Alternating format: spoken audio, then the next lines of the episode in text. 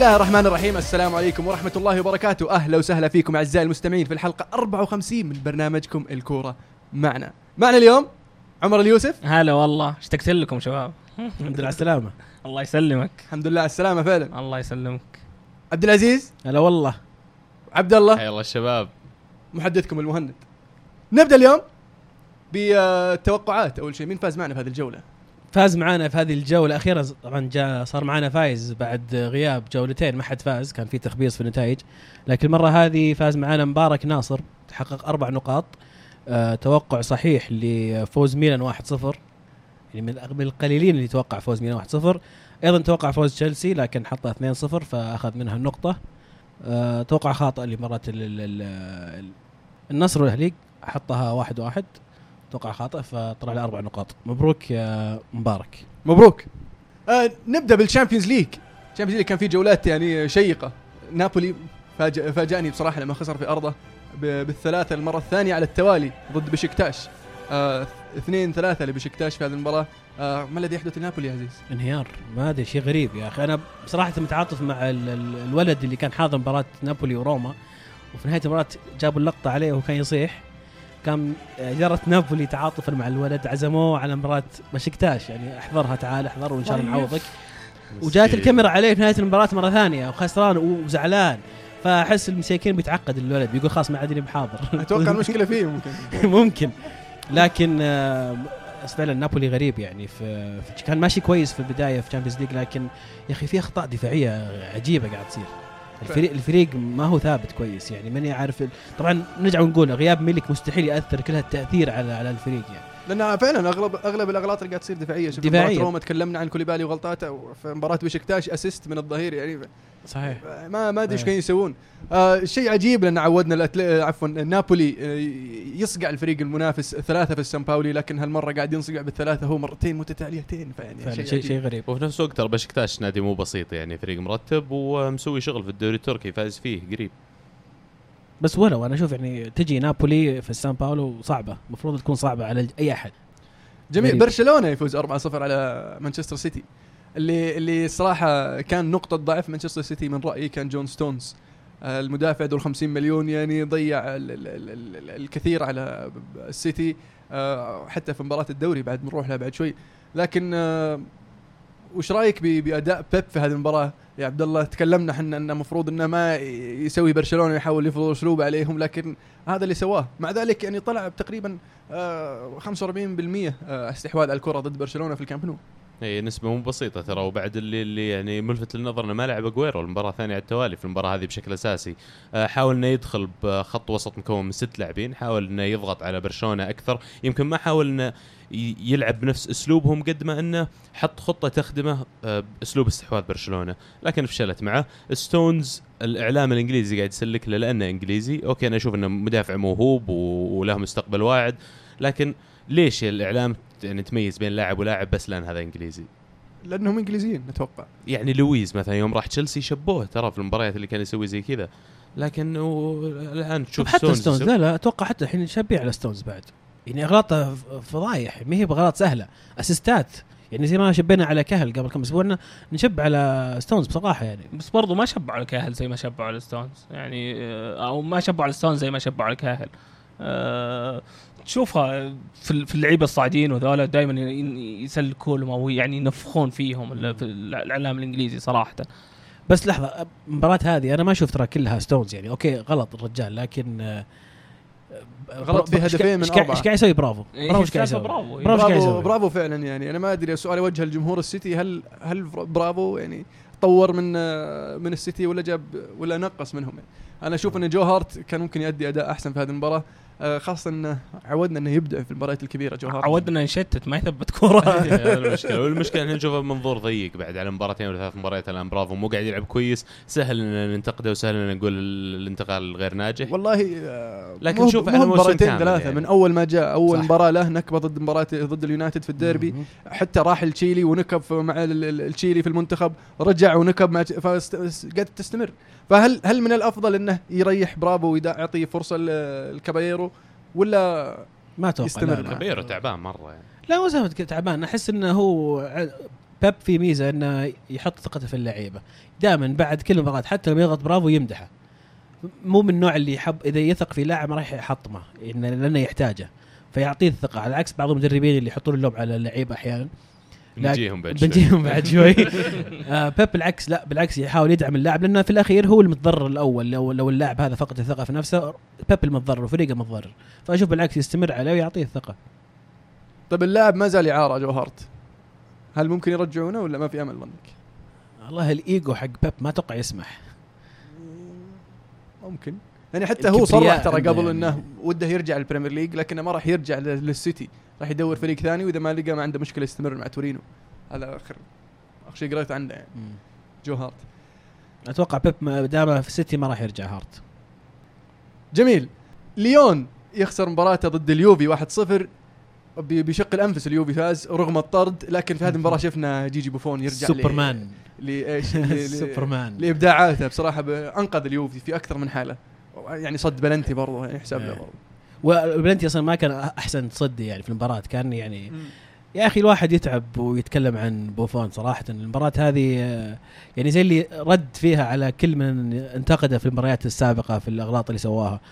آه، فعلا جاب لنا جاب لنا ال- ال- الثلاث نقاط هو بنفسه أنا أحس يعني. صح إنه دخل كوادر- كوادرادو جاب الهدف الفوز لكن جيجي انقذنا بشكل عجيب. يعني البلنتي التصدي ال- ال- انفرادة آه، لاعب ليون أيضا كذا كورة على الخط شالها ففعلا يعني كانت مباراة جيجي.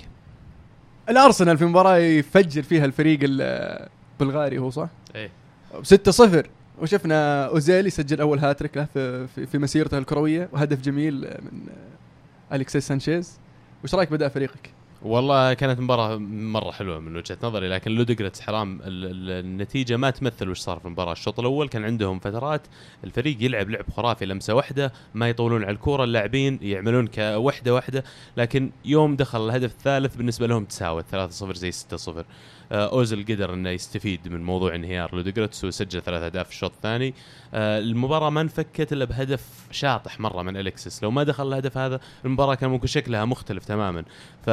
فعشان كذا ضروري جدا الآن نجدد مع هذول اللاعبين. ينتهي عقدهم في سنة ونص تقريبا. آه، أثرهم في مباراة زي كذا ولو إنه ضد فريق صغير لكن خطوة أخرى عشان إن شاء الله صدارة المجموعة. تدري شو القروشة؟ انه إذا تصدرتوا والبايرن أخذ الثاني. يو لا لا تقولها لا تقولها. يا ليستر فاز 1-0 على كوبنهاجن واستمر استمر في في ال- في السيطرة على الصدارة. يعني عنده تسع نقاط حاليا من ثلاث مباريات. فرق فرق كبير عن الثاني. فيعني يحتاج نقطة واحدة ليضمن التأهل وأتوقع ثلاث نقاط عشان يضمن الصدارة تقريبا. آه، من المباريات اللي كانت المفروض سهلة تصير على ليستر آه، كوبنهاجن يمكن أسهل خصم في المجموعة لكن 1-0 زي 3-0 زي 6-0 حسموا الثلاث نقاط وأتوقع شكلهم إن شاء الله بيتصدرون كمان مجموعتهم البايرن فاز 4-1 ضد أيندهوفن في مباراة يعني شهدت عودة ال- البايرن لطريق الانتصارات لكن أيندهوفن سجلوا هدف جميل. هدف رائع. تسديدة قوية صكت في القائم كذا ودخلت في الجول مرة ثانية. يستاهل هدف إيه. الأسبوع آه. وغريبين بايرن يا أخي في الدوري قاعدين يلعبون لعبهم مهزوز يعني لحد ما آه، في ال Champions يطلعون لهم طلعات كذا يفوزوا أربعة خمسة فرق. أهداف ما أدري. يعني يمكن زي الخطه واضحة الخطه واضحة الخطه دوري أبطال زي ليستر أقول لك بالضبط عندهم ال plan على دوري. أبطال شكل السنة هذه ممكن نهائي بايرن ليستر. في الليغا برشلونة يفوز 3-2 على فالنسيا في المستايا في مباراة يعني كثر فيها الشكوك يعني. ال- ال- هدف هدف ميسي اللي كان آه، متدخل فيه سواريز وكان متسلل. سواريز هذا اللي قاعدين نتكلم عنه القانون الجديد للتسلل إذا كان هو له دخل أو إن الكرة متوجهت له المفروض يحسب تسلل على طول ولا؟ إلا. فعلا. شوف إنه تسلل يعني ما فيها. بالذات إنه نط أصلا سواريز. يعني نط يعني وش ذا البجاحة يعني؟ تدخل في الكورة فعلا و وشوشت على الحارس لكن الحكم حسبها. في آه، هجمة في الشوط الأول لرودريغيز وشفنا أومتيتي يدفها داخل المنطقة لكن الحكم ما حسب شيء. بلنتي واضح وصريح. يجي يقول لك واحد برشلوني قاعد تنافس على الكرة التنافس لما يثيرون يصير الكتف بكتف يعني. مو بواحد قدامك وتدفه. الكرة أصلا أنت بينك وبين الكوره اللاعب نفسه. هذا بلنتي واضح واضح وصريح برضو. لم يحسب. ال offside الأول أنا أختلف معكم عليه. آه مو ب offside بالنسبة لي الكورة هي اللي كانت رايحة لسواريز. سواريز ما سوى أي محاولة إنه يتدخل في الكورة نقز اللاعب بيوخر عن الكورة. عاد كون الحارس تلخبط من هذه الحركة ولا لا؟ تدخل معليش لو تدخل. هو تدخل لو في- في وقف الكورة. تصقع فيه يصير offside هو نقز وقف مرة جنبه أقول طيب لكن هو قاعد يركض وجاي الكورة نط نط يعني أنت الآن نط يعني هذه مشاركة. الكورة جاية زي لعنده هو القانون. الجديد حتى لو كان واقف وما غطى وهو متسلل والكرة جاية وغطى على زا- رؤية الحارس فانها تحسب تسلل. أنا هو أتذكر أول شيء ما غطى على رؤية الحارس ارجع شوف. ثاني شيء القانون. يقول إذا شارك في الهجمة هو ما شارك. أنا, أنا أتذكر لك هدف هو. آه، إسيان في الشامبيونز ضد ليفربول آه 2007 إذا ما أنا غلطان. شايتها وكان قدامه بلك. بلك وخر اللي يعني اللي بس وخر عنها. جت هدف وحسبوها تسلل. نفس آه، نفس هذا- آه، ب- وبعدين السنة هذه تو موضحين القانون. قالوا لك لا اللي صارت كذا هذا تسلل من الآخر. المشكلة اوادم في الأخير والقوانين طبعاً. تكتب بشكل يعني مكتوب ويعني نقدر نقننها زي ما نبغى لكن في الأخير حكمي غير حكمك غير حكم الحكم. بسألك سؤال ثاني طيب. هجمة مرتدة. تروح تمسك اللاعب وتطيحه بالارض وش عليها ذي؟ لا أنت قاعد كذا تسال لا لا, قاعد أنا سؤال, تسأل سؤال عام. سؤال عام. وش عليها ذي؟ أ- أبيك تعطيني الجواب أنت قول لي. وش عليها؟ ما ما تخيلت وش الموقف. عليها عزيز؟ أو هجمة مرتدة. إذا- أعتبر الحين هجمة مرتدة. تشاكا بدل ما ينبرش الأسبوع اللي راح راح مسكها مسكها مع فنيلته وطيحها بالأرض. وش ياخذ؟ في حالة شاكا ياخذ أصفر. أوكي في نفس الحالة هذه بوسكيتس هجمة مرتدة وسحبها وطاح. ما اعطاه كرت. تدري ليش؟ لأنه already معاه كرت أصفر. واللاعب برشلوني. لا عشان معك تصفر قبل لا تقول عشان لاعب برشلوني. عشان معاه لا يعني شوف لو الحالة ما تكررت أكثر من مرة بقول لك أوكي غلطان. لكن هدف تسلل ثم بلنتي ثم حالة طرد وما تحسبها فيعني أنا أقدر أقول لك الحكام الأسبان ضعيفين. آه، يأثر فيهم الإعلام الأسباني بقوة بقوة بقوة. آه، عشان كذا ما تشوف أصلا التحكيم ال- ال- الأسباني ممكن يظلم برشلونة ولا يظلم ريال مدريد ولا يظلم اتلتيك ممكن يظلم حتى أتلتيكو. ما ما, ما على مع خفيف. برشلونة مدريد إي صح. إيه لحالهم أحس. إيه. يخافون ان يعني هذه فرق كبيرة فتخاف آه، شب عليك ال tabloids قوية. عليهم. تاكلها بيجونك ال- ال- الجيران وبيجونك ال- ال- الحارة كلها بيشبون عليك. اللي انبسطت منه أكثر إنه منير الحدادي رجع سدد سجل في في شباك فريقه. وسواريز كمان في المباراة يعني حاليا بالنسبة لي سواريز وصل لمرحلة إنه أهم من ميسي للفريق.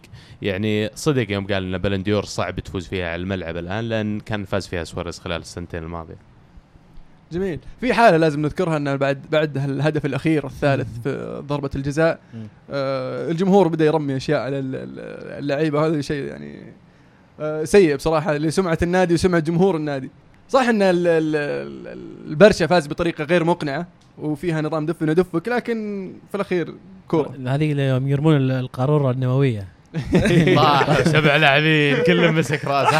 هذه هذه هم متعودين عليها. هم متعودين يفلمون إن إيه. اللاعبين نفسهم يعرفون يضغطون على الحكم. شخصية يعني الفريق في الملعب يقول لك دائما مو بلازم ترى إنك تضغط الحكم في الإعلام ولا غيره لكن إذا لاعب من الفريق اللي ضدك كسرك لازم كلكم يا اللاعبين تروحون تتجمعون حوله كانكم بتسوون مشكلة. وبهذه الطريقة يأثرون على الحكم في اتخاذ القرارات. يصير يحس لازم يعطي كرت أصفر عشان يتحكم بالمباراة. فهم أذكياء من هذه الناحية يعرفون كيف يتعاملون مع الحكم داخل الملعب. صراحة شيء أنا بالنسبة لي مقزز. قاعد أشوفه في داني الفز الآن مع اليوفي قاعد أشوفه. أنقر. كل قمة تفشلنا يا أخي. وش حركات وش التقلب ذا؟ قم. أنا بالنسبة لي ما أحب الحركات ذي يا أخي. خليك لعب رجولي. مو بكل لمسة تطيح وتسوي لي الليلة ودلفين ومدري إيش. متعود الحكام متعود الحكام يضبطونه إذا سوى الحركات دي ليش؟ حكام إسبانيا. ضعيفين. لا لأنه كان برشلوني يعني بس. ريال مدريد يفوز 2-1 في آخر الدقائق ضد أتلتيك بلباو. في مباراة يعني بلباو أدى أداء طيب صراحة وأحرج الريال. لكن استمرار يعني غياب رونالدو عن التهديف هل هل ضمانة للبولندورش نوعا ما خلاه يريح شوي؟ أم إنه ما بعد ما بعد جهز ما بعد جهز بدنيا عقب ال- الإصابة؟ ما, تتوقع لو إنه بس الشهر هذا ما يسوي كويس ممكن تروح عليه البولندور أنا أشوف إنه احتمال كبير خاصة الأيام هذه. دائما الإعلام يشب هالأيام وبعدين يجونك الناس بيصوتون والله تدري كيف؟ والله ما كان كويس هالأيام. نعطيها واحد ثاني.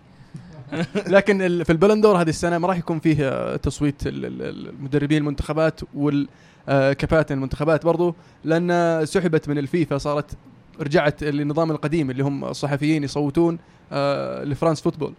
ف يقول لك في عام 2010 و2013 لو انها ما هي بتابعة للفيفا كان في 2010 فاز سنايدر لأن التصويت الصحفيين كان أكثر. وفي 2013 آه كان فاز ريبيري لما 2010 آه الإنتر الثلاثية ونيستا آه عفوا سنايدر وصل نهائي كاس العالم. وفي 2013 ال- البايرن فاز بال- بال Champions وريبيري كان جزء فعال في الفريق. فممكن تختلف هذه الأمور في هذه السنة. على طاري رونالدو طلال الغازي يسأل يقول شفتوا حركة رونالدو بعد هدف موراتا؟ تعليقكم وخاصة أنت يا المهند. طبعا اللي ما شاف اللقطة بعد ما جاء هدف آه، موراتا رونالدو رفع يده وطالع حكم الراية كأنه يعني يطالب بالتسلل يعني لمدة ثانية بعدين ما أنا ما ما فهمت وش صار صراحة. ما أتوقع إنه يطالب بالتسلل كان أتوقع إنه يطالب الحكم إنه ترى جول يا حكم. شاف جول بعدين آه، فرح بعد ال- ال- اللقطة. لكن آه، خلينا نقول العذال يركزون على جزء من السالفة ما ياخذون السالفة كاملة. حتى الفيديو اللي طلع وانتشر كان بس رونالدو يرفع يده ويلتفت الحكم.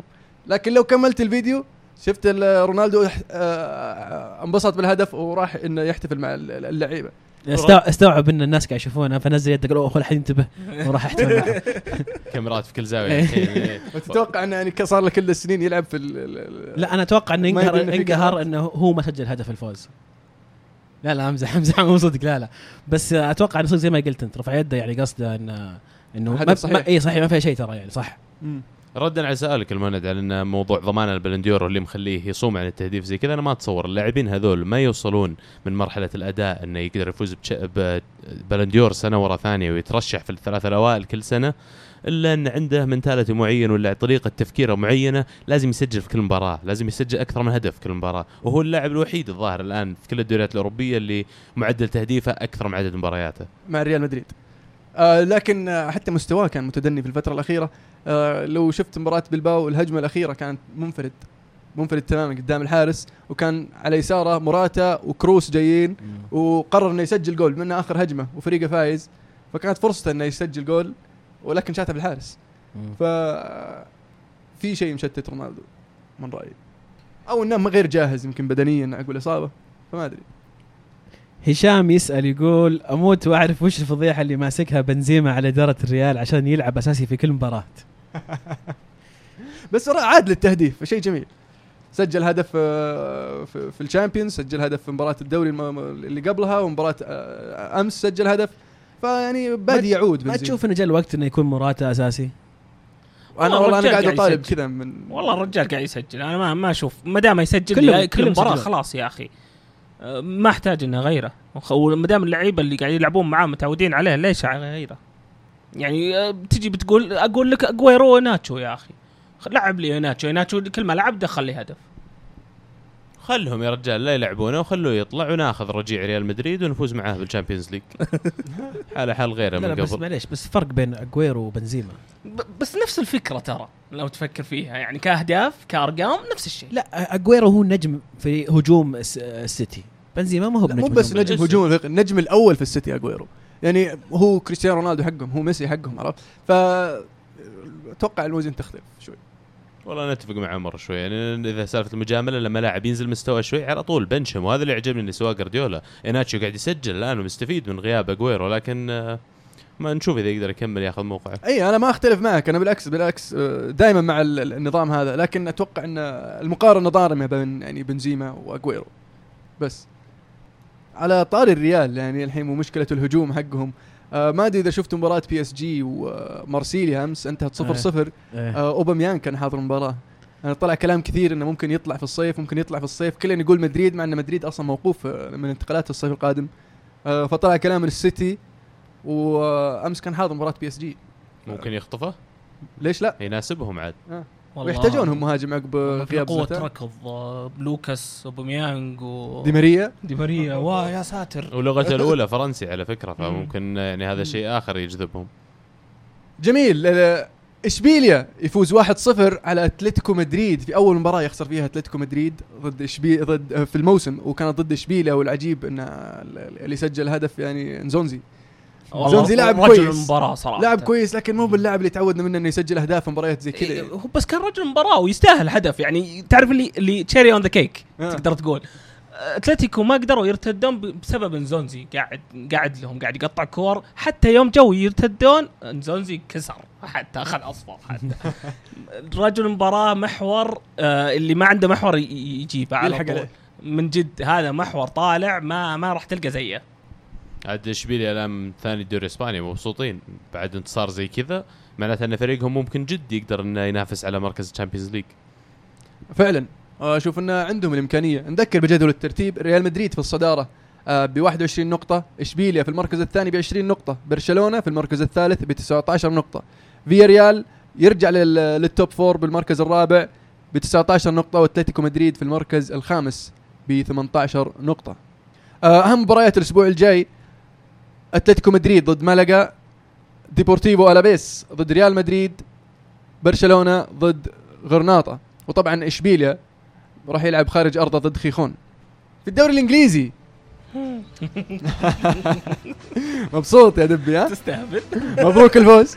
الله يبارك في فيك. مباراة يعني آه، محرجة لليونايتد وجمهوره وخاصة مورينيو. العودة إلى ستانفورد بريدج يخسر 4-0 من تشيلسي. عاد أقول أخوي بعد الم- أو وقت المباراة.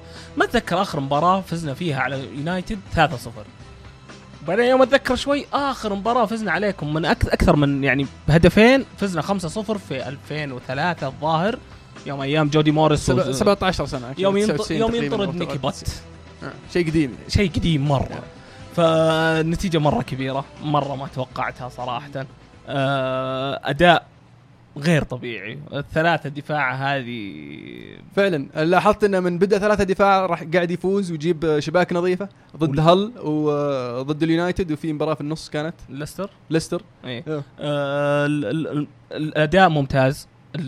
صفة الدفاع جدا جدا ممتاز. عاد أنا أول شيء بركز عليه صفة الدفاع طبعا. بعدين يجي بعدها المناولات وطريقة إنك تبي توصل للمرمى. بناء الهجمة. شيء خرافي يعني. direct مرة. فعلا لو تلاحظ حتى مع مع وجود الثلاثة المدافعين وال wing backs على الاطراف آه، لما يغطون يصير عندك خمسة في الدفاع آه، عطى الاريحية لهازارد وويليان عادة آه، لكن بيدرو حاليا إنهم آه، يصير عندهم الحرية الهجومية أكبر. فخفف عليهم المهام الدفاعية خاصة مع وجود برضو كانتي وماتيتش. في النص. يزيدون لما يغطون في في في صلابة الدفاع. فهذا يعني آه، ساعد الخط الهجومي إنهم آه، يكونون سريعين في الهجمة المرتدة ويكون عندهم الأريحية الأجنحة. الحين اللي يلعبون ضدنا. ما يدرون هم يغطون وراه مع موزز وماركوس ألونسو ولا هم يعني يحتاجون إن يهاجمون زيادة عشان هذول يحاولون يغطونهم. وصار الموضوع بيدرو هازارد خذوا راحتكم أنتم الملعب قدام عندكم. أنتم نبي- نبيكم تجيبون اهداف وت... ما نبيكم تدافعون حتى. ف خاصة هازارد نافعه نافعه الخطة جدا. ياخذ راحته أكثر بال- بالخ- بالصفة هذه حقت ماتيتش وكانتي بالذات زي ما قلت ي- تعطي حرية لهازارد إنه يسوي اللي يبغاه يأمن دفاعيا وراه. بعدين اذا لاعب زي موسس كان منبوذ أيام مورينيو ما كان خلاص بيطلع. شوف كيف استخدم الحين كونتي بطريقة لقى له حل يعني ما حد توقع إن موسس بيسوي الخانة هذه بيمسكها زي كذا. على طاري موزس ترى آه، صديق آه، شو اسمه دبي اللي هو رافا بينيتز لما مسك تشيلسي بالعكس لقى له خانة وكان نجم من نجوم الفريق اللي وصلوا للقب ال Europa League ذيك السنة. آه، فعقبها يوم جاء مورينيو مورينيو كرشه على طول راح اعاره فقعد معهم كم آه، خمس سنين حاليا صار له مع الفريق ثلاث سنين إعارات وسنتين بس مع الفريق اللي مع آه، بنيتز والحين السنة هذه مع آه، آه، كونتي. هو موزز مسكين. أول ما جبناه كان مبدع مع ويجن آه وكان برضو يحسب لك إنجليزي. آه مو بإنجليزي محلي. محلي إيه اللي هو هوم جرون. هوم جرون إيه. اللاعب مرة ممتاز آه يحرث الملعب يعني من طينة وليان بس مو من مهارة مو وليان بالمهارة نعم إيه إيه بالضبط لكن اللي يميزه عن ويليان بالنسبة لي القوة البدنية واللياقه العالية يعني. لياقته أعلى من صح. من ويليان لأنه يشطف الملعب بصراحة ما شاء الله عليه رايح جاي وقوة البدنية تساعده برضو في- والخانة تنفع له الالتحامات. تنفع له. مفصلت له في سؤال من مهند يقول هل مستوى تشيلسي الممتاز في آخر المباريات مع مستوى تشيلسي الممتاز في آخر المباريات هل تتوقعون بإمكانه تحقيق اللقب؟ آه أنا عن نفسي رشحتهم من بداية ال- ال- الموسم إنهم يكونوا أنا قلت تشيلسي بداية. الموسم صح نعم. بس الحين يعني بعد ما شفنا بدا الموسم وشفنا الواقع اللي قاعد يصير يعني أرسنال ماشي كويس السيتي بدأ بداية كويسة صح إنه يعني بدأ يهدي شوي لكن يظل قوة ضاربة تشيلسي بدأ بداية مهزوزة يمكن تحسن وضعه الآن لكن هل تشعرون إن هذا الفريق ممكن ينافس لنهاية الموسم؟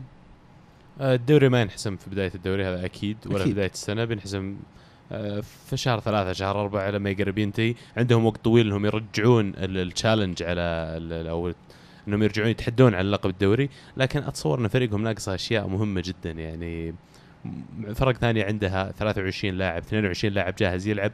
لكن تشيلسي تقدر تقول غير ال 11 أو 13 لاعب اللي دائما يلعبون كل أسبوع. لو أصيب أي أحد منهم بتصير عندهم مشكلة وبتجي ضغط مباريات خلال الأشهر القادمة وبيجي يعني تبي الصراحة عندنا إصابات هنا الحين وقاعدين نشوف فريقنا قاعد يؤدي أداء ممتاز. آه، عندك زوما وجون تيري مصابين والحين لسه بيرجعون إن شاء الله. يلعبون آه، هالموسم؟ اي إيه. إيه، أبد يعني هم قاعد يدربون الحين أبد ترى رجع الدكه. يعني آه، زوما برضو ترى على فكرة. بس- آه، بس يعني لسه إيه تو- ما رجع دكه. بس. قاعد يتدرب الحين. رجع التدريبات آه، ازبلكوتا برضو ممكن يمسك خانة موزس برضو. آه، غير كذا عندك فابريجاس من المنبوذين حاليا ما أدري ليش آه، أوسكار عندك من المنبوذين برضو آه، مو قاعد يلعب تشيك. ها لوفتس تشيك لوفتس تشيك هذا شكله بيريح لأن تشلوبا قاعد يبدع إبداع غير طبيعي. شلوبه كويس. جناح. لوفتس تشيك لاعب وسط شلوبه جناح تشلوبا مو بجناح بجناح. تشلو- تشلوبا يلعب قلب دفاع أو محور. هذا هذا أحسن خانات له. أنا أشوفه يلعب قدام دائما. يعني هو هو لأنه يعرف يعرف يمسك الكورة ويتقدم فيها. يعرف آه، يستلم أحسن من أنا بالنسبة لي هذا اللاعب أفضل من لوفتس تشيك لوفتس تشيك توه صغير وما عنده الخبرة اللي عند تشلوبا. صدق إن تشلوبا أول ال debut صار له هالسنة مع تشيلسي بس إنه لعب مع واتفورد لعب مع ميدلزبره لعب مع نابولي السنة اللي فاتت. وأنا أشوف إن الخيار الأفضل بدال لوفتس تشيك بعدين معاهم مدرب. خلينا نتكلم عن كونتي شوي معليش. فعلا هذا ال advantage خلينا نتكلم عن كونتي. يعني يا أخي يحط روح في الفريق. يعني okay ممكن مباراة أمس حقت يونايتد كان كان في مثلا عندهم دافع إضافي بعض اللعيبة يثبتون لمورينيو أنت اللي كرشتنا واتهمتنا الموسم الماضي بأن خذلناك. جاهم مثلا دعم زيادة نفس معنويا إنهم يبون يثبتون غلط. هذه نقطة. لكن أيضا يا أخي شوف كيف يصرخ عليهم كونتي طول المباراه يعني كنا نتكلم قبل شوي دقيقة 85 قاعد يصرخ على اللعيبة. على المهاجمين أضغطوا عليهم ما تخلونهم. يعني حتى 4-0 ولو جاء هدف على تشيلسي في آخر دقائق يا ويلهم. والله ما يفكهم. يعني في يهتم بالأشياء الصغيرة هذه. بعدين يبدو انه في في ثقة في المدرب في روح الفريق. وعنده خبرة البطولات. عنده خبرة بطولات أيضا حط زرع فيهم آه، إنك لازم تكون العقلية حقت الفوز هذه تزرعها في اللعيبة. فوالله ممكن يسويها تشيلسي يعني. طبعا زي ما قال عبد الله الطريق ما زال طويل. شفنا كثير فرق تنهار في شهر شهر مارس وكذا لكن آه، ليش لا؟ ممكن. بعدين ترى المستوى ما ما ودي أحكم عليها. ودي أحكم على مباراتنا ضد السيتي صراحة. أحس هي اللي ممكن يعني تحدد صراحة. ممكن. و... ومباراة العودة ضد ليفربول بعد. لأن إذا استمر بالتشكيلة هذه والأداء هذا مباراة ليفربول برضه مهمة لأن ليفربول فريق مو بسهل هذا الموسم. صح. واللي يميز تشيلسي عن عن, عن, عن باقي الأندية المنافسة غير ليفربول إنه ما عندهم برضه مشاركات أوروبية. آه راح يكونون صح. متفرغين و... وال League Cup ممكن يشكل يدور ويركز على بطولتين اللي هي الدوري والكاس. صح. فهذا برضه يزيد حظوظ تشيلسي بأنه يفوز باللقب. طيب نتكلم عن الطرف الآخر من المباراة. نتكلم عن مانشستر يونايتد ومورينيو المفلم. أول شيء أول شيء أنا ما عجبني أداء في, مباراة ليفربول نرجع قبل خاصة لما صف لك 6 3 1 التشكيله أول شيء أوكي ليفربول فريق قوي تلعب في أرضه لكن يعني أحيانا الشيء اللي انزاد عن حده يقلب ضده.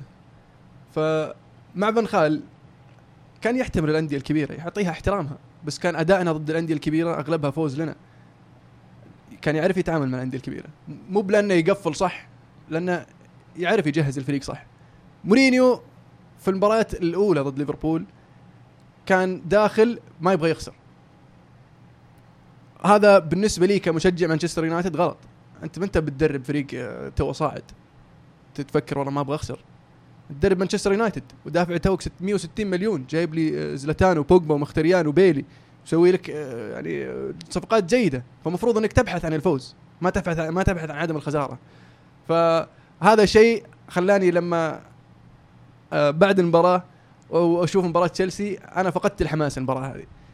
آه، خاصة لما شفت التشكيلة. لعب بنفس التشكيلة اللي لعب فيها تشيلسي ضد تشيلسي ضد ليفربول لعب فيها ضد تشيلسي. هذا الشيء برضو فقدني الحماس إني أتابع المباراة. الهدف الأول جاء في أول ثانية أول أول دقيقة بعد 30 ثانية جاء.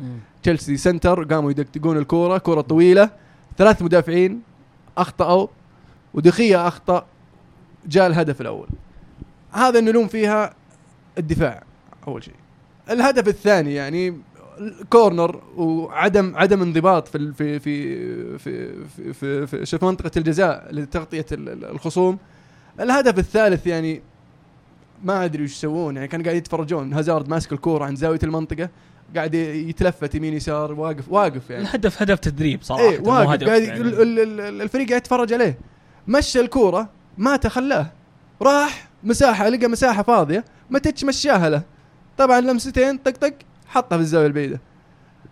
الدفاع إيش قاعد يسوي؟ ما أدري، يعني أنت الحين صاف لي على أساس إنك مورينيو والفريق الدفاعي وال- والباص العظيم. إيه الباص وفيلم وأنت بعرف تصف دفاعك، الحين كلنا نعرف إن دفاعنا مفلم.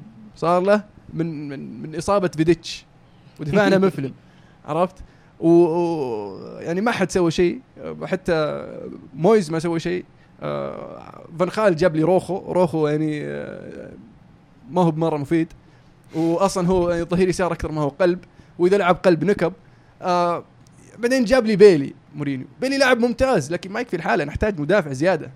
نحتاج مدافع زيادة. آه والمباراة هذه اوضحت وضحت لنا كثير ان نحتاج مدافع زيادة.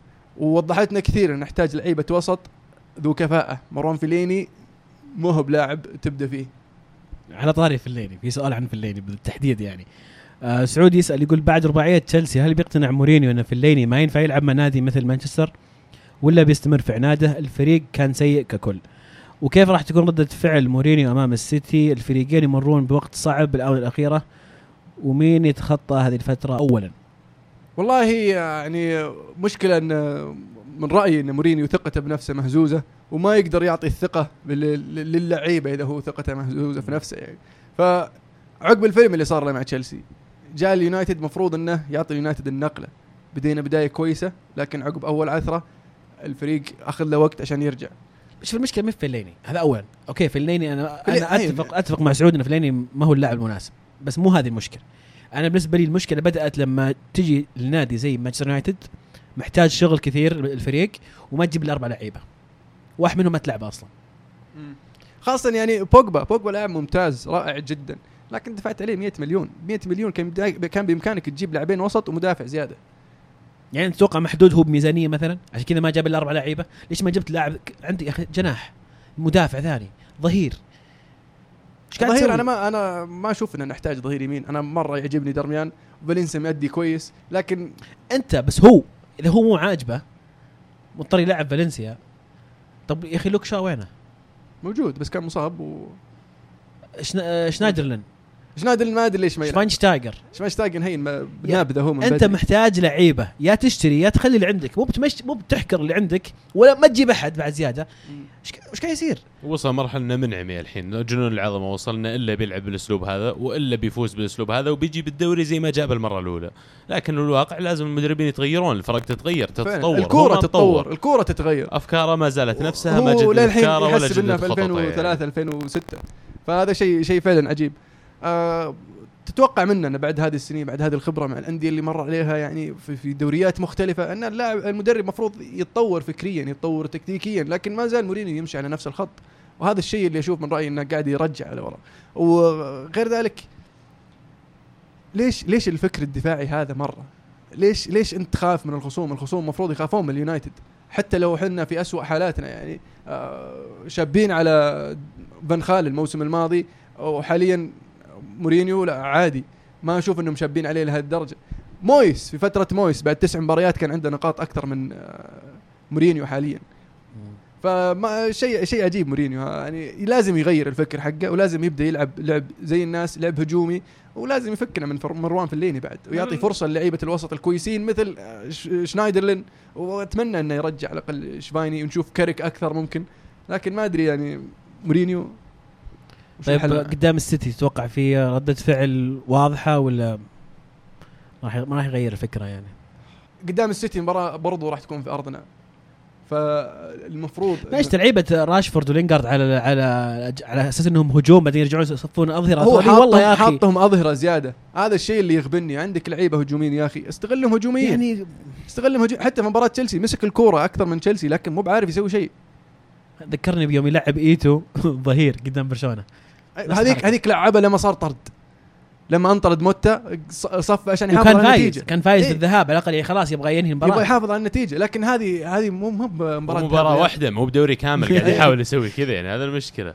ففعلا شيء شيء غريب. أتمنى إنه يفكر من هذا التفكير الدفاعي خاصة الحين مع إصابة برضو بيلي.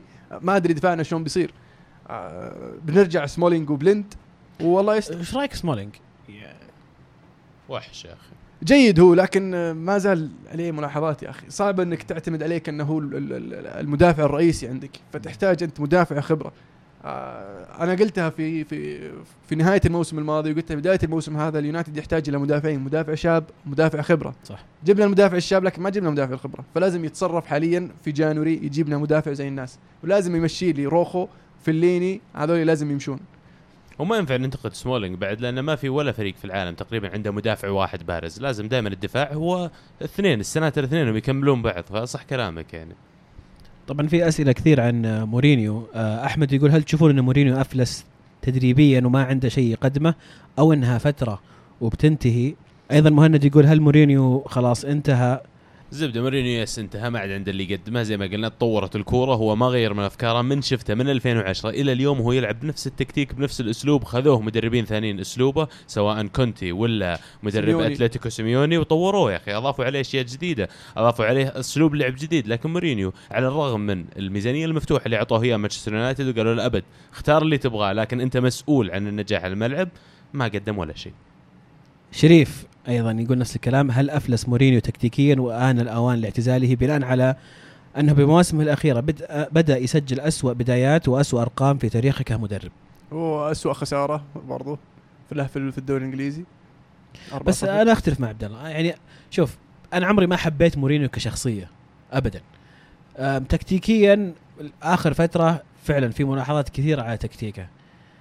أو الخيارات حقت زي ما قاعد ما يطورها. لكن أعتقد إنه هو رجل ذكي تكتيكيا وعنده القدرة إنه يجدد نفسه لكن مشكلته كبرياءه إذا قدر يتغلب على كبرياءه العند. وقاعد وغير من نظرته للكورة شوي وأعطى مجال للأفكار الجديدة وخطة جديدة ممكن ليش لا؟ يعني يغير اللي كنت تسويه أول راح يبدع في هذا المجال. لكن قد يكون هو عدو نفسه في الموضوع وينهي نفسه بنفسه. فعلا أتفق معك وأنا أشوف إنه هو رايح لهذا الاتجاه.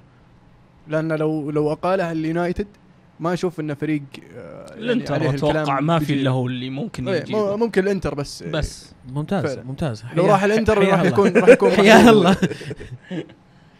طيب في شيء لازم لازم نتكلم عنه في نهاية المباراة كونتي طبعا قبل تنتهي المباراة قاعد يأشر لجمهور تشيلسي ويصفق له يقول يأشر على اللعيبة ويقول صفقوا لهم يا جمهور فريقكم يعني فايز أربعة صفقوا ويعني يأشر بدينا ويشجع الجمهور زي كذا صفر الحكم مورينيو راح لكونتي وسلم عليه وقال له في اذنه الأشياء هذه تسويها إذا كان واحد صفر بس لما تسويها وهي أربعة صفر أنت قاعد تهيني والله يعني مورينيو دلوع أول شيء آه، منافق ثاني شيء لأن الحركة هذه كان يسويها كثير خلينا سواها في الأولد ترافورد سواها ضد. ليفربول الموسم اللي راح سواء سواها مسوي أنا مسوي. retweet في الفيديو. اليوم على الأقل كونتي في أرضه وبين جمهوره يعني آه. مبسوط بالأربعة ويقول حق يقول حيوا اللعيبة حي يستاهلون. أبسط حقوقه إيه يقول. حيوا اللعيبة. أنا أول مباراة لي ضد يونايتد في الدوري الإنجليزي أفوز 4-0 أشجع. يا عمي لا بحتفل لبكره حتى. يا صيوح. آه مورينيو كان يسويها دائما آه مورينيو يوم يحتفل يروح يركض ويحتفل يزلق مع دروجبا يعني أتذكرها. معليش. مع إنتر آه، دخل ملعب ملعب برشلونة. ونص الملعب يرفع يرفع. يده. أنت أكثر واحد يحتفل في الملعب. إيه. ما مالك حق تقول أي أحد وش يسوي؟ أنت ركز على ن- آه، ناديك وركز على وش قاعد يصير. فاللي حولك بناديك وم- آه، ولعيبتك وخل عنك لعيبة ال- في افريقيا الثانية فعلا. وصارت. نفس الحالة بس إنه مو ب- مو بنهاية المباراة في بداية المباراة قبل المباراة يعني سالوه بعض كلوب. فقال الحركات هذه أنا ما أسويها أنا جاي أدرب هنا ما جيت أسوي الحركات هذه. فيعني ما أدري. أصلا أصلا لو تشوفه قبل ال- المباراة ما ما كان جالس في غرفة التدريب كان جالس برا يستنى اللعيبة يطلعون من, شو اسمه من يطلعون يطلعون يحمون. قاعد يسلم على لعيبة تشيلسي. هو اللي اللي شفته إنه سلم على ويليان واعطاه يعني يعني حضن عشان وفاة أمه طبعا. آه بس إنه جالس. يعني جالس يشوف التحميات وجالس. ما كان مركز على المباراة تحس. شوف حتى أتوقع لعب فيه موضوع الجمهور. الجمهور قاعد يغني آخر شيء يقولون you're not the special one anymore شيء زي كذا صح؟ قالوا شيء زي كذا سمعت إنه عليه. خلاص مانت ب special 1 فأكيد طبعا وكان متوقع إنه أنا أحب التشيلسي وتشيلسي بيتي ويجي ويسمع الاشياء في الأخير ويخسر 4 راح 0 راح رحبوا فيه ترى قبل المباراة على فكرة. إيه يعني في وقت التحمية كانوا قاعد يغنوا اسمه. وقت المباراة كلن ضده. يعني أنا أقبل كلام طبيعي. أقبل كلام هذا من أي مدرب ثاني غير مورينيو. إذا أنت مورينيو هذه حركاتك ما لك حق تتكلم إذا حد سواها غيرك. أنا مع إني ما أشوف انه فيها شيء. ما أشوف انه غلط سواه كونتي في ملعبه بين جمهوره. قال قال للجمهور صفقوا للعيبه ما قال شيء ثاني يعني. صح. ما أشوف إنه غلط. لكن يعني دلوع دلوع. تعرف من- أكثر واحد مبسوط أرسن فينجر أضحك عليه من هناك من أحلى التويتات عن هذه المباراة كانت تو- تويتة آه، جوديونسون آه، كاتب إنه يعني مورينيو still can get the best out of Chelsea إن مورينيو آه، ما زال يقدر يطلع أح- أفضل ما في تشيلسي السيتي تعادل واحد واحد في مباراة شفنا ستونز ينكب سوى الأسيست لريدموند سجل الهدف الأول لساوثهامبتون لكن آه، في أحد المحللين يشوف إن الغلط مو على ستونز الغلط على الحارس برافو ليه؟ آه، وش رأيك يا عزيز أنت ليه؟ تقول انه لا لا لا وش هذا تقول أول يعني؟ غلط أنا بس بي ستونز هذا. صوت واضحة هو. آه، كان كان معاه آه، تيري اونري وأتوقع ريدناب آه، كنت من لا, غلطان لا ممكن تقول كومباني في ناس يقولون كومباني إيه، ما أتوقع برافو. كومباني كان إيه. واقف ولما ستونز ناولها تقدم كومباني لا لا معاه حق. أنا سمعت هذا اللي يتكلم عنها. بس قالوا بعدين إنه يمكن قالوا إن ستونز كان ينتظر برافو يتعامل مع الكورة لكن رجعوا انتقدوا ستونز فيها ترى. اي لأن المحللين الثانيين كانوا شابين على ستونز وهذا يقول لا يعني غلطة برافو. فأتوقع انه سهل سهل الاقناع انه غلطة سنو ستونز. شكله سافج اللي قالها. ومباراتين ورا بعض. وكلها يخطئ فيها تقريبا نفس الخطأ يعني. آه. اثنينهم اثنينهم قاعدين يزبلون. ناصر يقول دفاع السيتي ما يحتاج أفراد بقد ما يحتاج تكتيك يضبط الدفاع.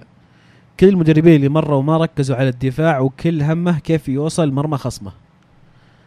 يعني أنا أشوف مثلا كمباني كمباني نتفق انه ممتاز. بس بيب قاعد يلاعب ستونز عقب الإصابة يعني ترى كولاروف ما عاد يعني رجع مستواه. صح. كولاروف ما هو معليش مهما حاولنا وكويس ما هو ما هو مدافع. كولاروف ظهير. لكن برضو شفنا ازبيليكويتا يلعب في هذا المركز. آه وشفنا غيره هو هو قاعد يلعب كولاروف عشان ال pass حق كولاروف صراحة. ومو بذاك ال pass يع- يعطي pass اللي هو البعيد اللي خاصة شفناها كثير يسويها مع ساني المباراة شفناه برضو هذه. مع ألابا مع في يسويها أيام البايرن إيه. كان يلعبه قلب ما. أشوف إن كولاروف اللي ممكن يسوي لك ال ال ال الأداء هذا اللي بذكره فرناندينيو يا أخي يسوي أداء غير طبيعي في السيتي يعني لما تصير الكرة مو معاهم هو اللي قلب الدفاع الثاني جنب كومباني ولما تصير الكرة مو معاهم هو المحور الزيادة اللي قاعد ي- يع- يس- يعني اللي يفتح لك على أساس ترجع له الكوره ي- تف- يعني تسوي recycle الكوره مرة ثانية آه بدون هذا السيتي ممكن تشكيلتهم هذه ما تضبط ابدا لازم يلقون له بديل أو على الأقل واحد صح. يعني أو. إنك تق- تقول يا يا ها ودك تلعب ولو شو وضعك ايرونز يقول وش مشكلة جوارديولا مع السيتي حاليا بوجهة نظركم؟ اولا في مشكلة يعني السيتي متصدر ما لكن زال أربع مباريات ما بيعرف يفوز خمسة صارت ولا؟ في مشكلة؟ يعني هل, هل إحنا قاعدين نكبر الموضوع عشان جوارديولا وتصدر وبداية قوية ولا تصير طبيعي تعثرات بسيطة؟ يعني أربع مباريات من غير من غير فوز أه تكلمنا عن أه تكلمنا عن ريال مدريد يوم أربع مباريات تعادلات وتكلمنا عن برشلونة برضو في الفترة هذه ف بس مدريد متصدر مثلا أي بس وقتها ما كان متصدر الحين لما لما خسر أتلتي وفازوا هم تصدروا فاللي ساعدهم برضو إنهم ما خس- ما خسروا مباريات كانوا يتعادلون والسيتي يعني المباراة اللي خسروها كانت خارج الدوري أه لكن برضو يعني ت- ت- يعني يعني في مشكلة إن ترفع ترفع الأعلام يعني ترى في مشكلة flags. إيه. أربع مباريات من غير من غير طيب وش المشكلة؟ المشكلة وين؟ مشكلة السيتي إن جارديولا قاعد الآن يحاول يسوي system يعني مختلف تماما عن أي شيء قد شافته الكره الانجليزيه من قبل. التخلي عن موضوع مراكز اللاعبين التخلي عن موضوع إن أنت مدافع وأنت وسط وأنت هجوم. أنا أطلب منك مهمات معينة. أطلب منك تضغط على اللاعبين تقطع كور تناول تحتفظ بالكورة. فهذا هذا الفكر حق جارديولا. عشان كذا تشوفه يلعب ناس مثل كولورو في دفاع. عشان كذا تشوف تشكيلات الشاطحة يلعب مرات بدون مهاجم. لكن الفريق نفسه ما عنده كم ما عنده آه، لاعبين قد لعبوا مثلا فرق زي برشلونة. ولا فرق آه، دربوها مدربين بنفس الفكر هذا فأكيد ياخذ آه، وقت إنه يعانون فيه يا توريه. وين؟ هذا مع شفايني تأكيد. إيه. فبس هذا الموضوع انه يتعودون على أسلوب اللعب ومو بسهل تطبيقه. يعني إذا ما عندك لاعب زي ميسي إذا ما عندك لاعب زي رونالدو زي سواريز بيسجل لك في كل مباراة صعب إنك تلعب بالطريقة هذه. عنده اجويرو طيب. يعني اجويرو آخر آخر اجويرو زي. هذولي؟ زي ميسي ورونالدو وسواريز؟ يعني آه، حاليا أقدر أقارنه بسواريز. يعني اللاعب آه، ظلم يا أخي. ليش؟ حتى ال- المراحل اللي وصل لها سواريز في ال Premier League ما وصل لها أجويرو. أجويرو بس موضوع إنه على تقريبا مدى 10 أو 11 سنة على أعلى مستوى قاعد يلعب. هذا اللي معطيه اسمه يعني. أنا أشوف الفرق يعني في بين الاثنين يعني مو في الأداء بس إنه أجويرو إصاباته كثير بس سواريز ما ينصاب. زئبق. إيه. لكن أجويرو يغيب كثير. مع ذلك يصير الهداف الدوري. فيعني تخيل إنه موجود 38 مباراة من غير من غير إصابة. يعني أتوقع إنه ممكن يسجل 35 هدف في الدوري. هذا فكرة هذا المشكلة إنه ممكن ولا غير ممكن. أجويرو ممتاز وكل شيء لكن ما أحطه في خانة هذولي. إلى إلين ما يصير الكلام اللي قاعد اتكلم عنه يعطينا موسم كامل يسجل في كل مباراة هد- هدف. ذاك الوقت أوكي تقدر تحطه في هذه الخانة. عاد سؤال جوارديولا قالوا له يعني إذا شكل طريقتك مو مو ضابطة مع سيتي يعني. كم قال أنا فزت بكم؟ 21 بطولة في سبع سنوات بهالطريقة ما راح أغيرها. عبط؟ ما أدري لكن ها- شوف أنا بالنسبة لي أنا أشوف انه صح الطريقة هذه بدأت تبطئ شوي. لكن قد يكون الموضوع بس مجرد إنه مطب وراح يرجع سيتي مرة ثانية ويفوز 10 مباريات ورا بعض. وهذا ال- هذا الأغلب اللي راح يصير. الأغلب، يعني إيه. الفريق الفريق كويس العناصر ممتازين المدرب رائع لكن آه، فترة صعبة. إذا إذا طلع منها الفريق آه، راح يرجع المستوى. بتاع كله يقول الصراحة أنا أشوف جوارديولا بس مع البرشا ولا بالنسبة لي أشوفه منفوخ معطينا أكبر من حجمه أشوف فلسفته غبية وعقيمة وش رأيكم فيه؟ لا حرام يا أخي. المدرب أنجز كثير وأنا شخصيا من المحبين لأسلوب لعبه على الرغم انه يمكن كثير ناس ما يتفقون لكن قاعد يحاول يقدم شيء للكرة. لما تجي تقارنه بواحد مثل مورينيو يا أخي هذا واحد قاعد يروح المباريات قاعد يحاول يفوز في كل مباراة. فعشان كذا أحترمه يعني. شوف تجربتهم اثنين مختلفة مورينيو وجوارديولا. يعني أنا باخذ الجهة الثانية يعني كنوع عشان يصير في نقاش كويس. آه نقدر نقول جوارديولا مثلا ما نجح مع بايرن ميونخ. في ناس كثير يفترضون إنه جوارديولا ما نجح مع بايرن ميونخ لأنه ما جاب ال Champions اللي كان هو الهدف الرئيسي. وصل semi-final ثلاث سنوات ورا بعض وفاز نعم، بالدوري صحيح كل السنوات. لكن almost يعني ما, ما فزت. الموضوع إنك هدفك Champions جبته ولا لا؟ لا أنت ما نجحت. في ناس ينظرون لتجربة بيب مع البايرن بهذه النظرة. فممكن نقول إنه فعلا ما نجح إلا مع برشلونة. والله أنا أشوف فيها ظلم كثير واجحاف إنك تقول ما نجح مع البايرن ما أدري إذا تأيدون الرأي هذا. آه، اللي اللي هي كان فيها إجح- هي فيها قسوة. إيه. لكن هذا كان الهدف. ال- ما ما مع ميسي باي- في بايرن ولا مع ميسي في, في السيتي. آه يعني أنت قاعد تقول لا إن المدرب منفوخ. لا لا المدرب كويس. لكن اللي سواه برشلونة كان معاه أحسن لاعب في العالم. إيه ما كان استهبل ذا الاستهبال. ما فاز ب 13 بطولة. لو إنه مع برشلونة وما معهم ميسي ما كان سواها. لكن كان جاب معاهم بطولات. كان فاز معاهم بال Champions. ممكن ما ما فاز بست بطولات في أول موسم له. ممكن ما فاز باثنين Champions في فترة أربع سنين. لكن في هذيك الفترة كان بإمكانه إنه يفوز بال Champions لو شفنا انه لو شلنا ميسي من ال- ال- ال- المعادلة أشوف إنه بإمكانه إنه كان يفوز بالدوري بإمكانه يفوز بالشامبيونز لكن مو بنفس الأداء مو بنفس ال- ال- ال- القوة نفس قوة برشلونة اللي كانت. ومن أجل النقاش كمان نقدر نقول كمان إن جارديولا ترى مع فترته مع برشلونة ساهم في إحراز إسبانيا لكأس العالم. لأن الفريق اللي جاب كأس العالم جابه بأسلوب لعب جارديولا لحد ما. أنا ارفض أنا ارفض هذه. ولا- زي- الناس اللي. يقولون الناس اللي يقولون ال- ألمانيا 2016 2014 فازوا بكأس العالم عشان جوارديولا يدرب بايرن. ترى زيك زيهم أنا بالنسبة لي. شكرا. بالضبط يعني اثبت نقطتي أنت. لا ما دخل. دخل؟ ناس تتعب لا، لا، وتشتغل بالثانية وتدرب وتاخر أمزح. تهديها لواحد ما هذا شورله يقعد يرفع الكورة ويقعد يضبط هدف إيه. الفوز يا أخي حرام عليك. ال- ال- القصد ان إن جارديولا أسهم في بناء فريق برشلوني ممتاز ويمكن من أفضل الفرق اللي مرت على تاريخ كرة القدم. ولأجل هذا لازم تعطيه ال- credit. صح. أندية شمال لندن توتنهام وأرسنال. آه تعادلوا. أو توتنهام تعادل مع بورموث في المباراه اللي شهدت آه آه ويلشر يلعب 90 دقيقة وحالة آه سيسوكو. أول مرة من سنتين يلعب 90 دقيقة. يا أول مرة فعلا من 700 ومدري كم يوم تقريبا. حالة سيسوكو اللي عطى لاعب بورموث بالكوع يقول لك وقفوه عليها ثلاث مباريات تعمدي ذا. وبالنسبة لأرسنال أرسنال أنا أشوف إنكم نجوتوا في هذه المباراة. نجوتوا من ميدلسبرو صح انك كنتم لا... إيه كنتم لاعبين أحسن كنتم مهاجمين لكن كانت هجماتهم أخطر. والله فرصه فرصة نجريدو أنقذكم كم بكم حالة بيتر تشيك. ويعني نكبهم كم حالة نجريدو. كانت جت نجريدو كم فرصة كان بإمكانه إنه يتعامل معها بطريقة أفضل. لكن آه، في الأخير أشوف إن التعادل كان عادل بالنسبة للطرفين. والله يرجع موضوع إنه كيف تقييمك للعاده المشكلة إن إيتور كرانكا شكله وصل لندن وراح على طول التشليح ولقى له pass كذا ممتاز من أيام مورينيو مع تشيلسي. وجو صفه في الاميريتس يعني صفة الدفاع كانت عندهم غير طبيعية. مو هو بس صفين عشر لاعبين ورا الكرة لا تتكلم عن تسع لاعبين جوا منطقة جزاء ميدلسبرو. ما في ولا حتى مساحة متر. العادة إحنا كويسين في فك المساحات هذه لكن والكوت اللمسة الأخيرة خانته. آه سانشيز واوزل ما كانوا على نفس ال- ال- الموجة في ذيك المباراة وفعلا كادوا يخطفونها ميدلسبرو في أكثر من موق- موقف. لكن في الأخير تعادل. أنا ما كنت زعلان مرة كل الفرق الصداره تعادلت. ما زلنا متعادلين في النقاط على المركز الأول مع السيتي وليفربول ونقطة أحسن من صفر. والله النتائج كا- كانت من صالحنا إحنا تشيلسي. آه، فعلا. كلها كانت من صالحنا. ما ما عدا فوز ليفربول نوعا ما. ليفربول فاز 2-1 على آه، ويست برومش ألبيون.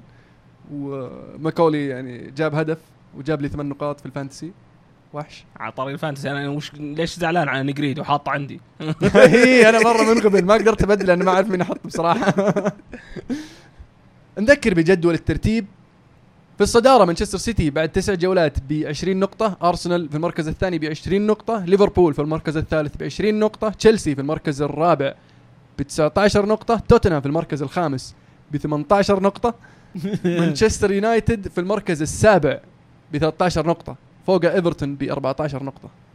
على لا طاري عفوا قبل- 14 نقطة فوق إيفرتون ب 15 نقطة. على طاري الفانتسي قبل شوي متكلم ميدلسبرو أنت كيف حاط فالدز احتياط؟ جاب لك عشر نقاط من الدكة ما له لا فايده لا معليش معليش أنا حراسي تدري مين حراسي؟ حارسي آه فالديز يلعب ضد أرسنال أوي وحارس الثاني آه فورستر يلعب ضد سيتي أوي فيعني كان اختيار صعب صراحة. يعني أحط ذا ولا ذا أرسنال توهم فايزين ستة وقاعدين يبدعون. شكرا شكرا إنك وثقت بأرسنال يفوزون أكثر. يعني صراحة مدحه هذه. ففي الأخير طلعت بال- بال- بالحارس اللي ما جاب لي نقاط. أهم مباريات الأسبوع الجاي. ساندرلاند ضد أرسنال أتوقع ثلاث نقاط مضمونة. س- مانشستر يونايتد ضد بيرنلي. توتنهام ضد ليستر راح تكون مباراة قوية. إيفرتون ضد ويست هام. ويست بروم ضد مانشستر سيتي. وكريستال بالاس ضد ليفربول وساوثهامبتون ضد تشيلسي. راح يكون في جولة آه، league cup في هذا الأسبوع يوم الثلاث والأربعاء. أهم مباريات أرسنال ريدينج ليفربول توتنهام ويست هام تشيلسي مانشستر يونايتد مانشستر سيتي. قبل ما نحرك من الدوري الإنجليزي ما دامنا الحين بعد الجولة تقريبا التاسعة في ال Premier League بنجيب لكم تحديث أسبوعي على top 3 في fantasy الكرة معنا. ومراكز الشباب الموجودين عشان نشوف إيش وضعكم. طبعا disclaimer بعد في البداية. أنا السنة هذه ال commissioner أو اللي هو المقرر حق الدوري فقاعد ألعب فريقين. عشان يعني تصير المساله واضحة يعني ما حد يقول إيش صاير.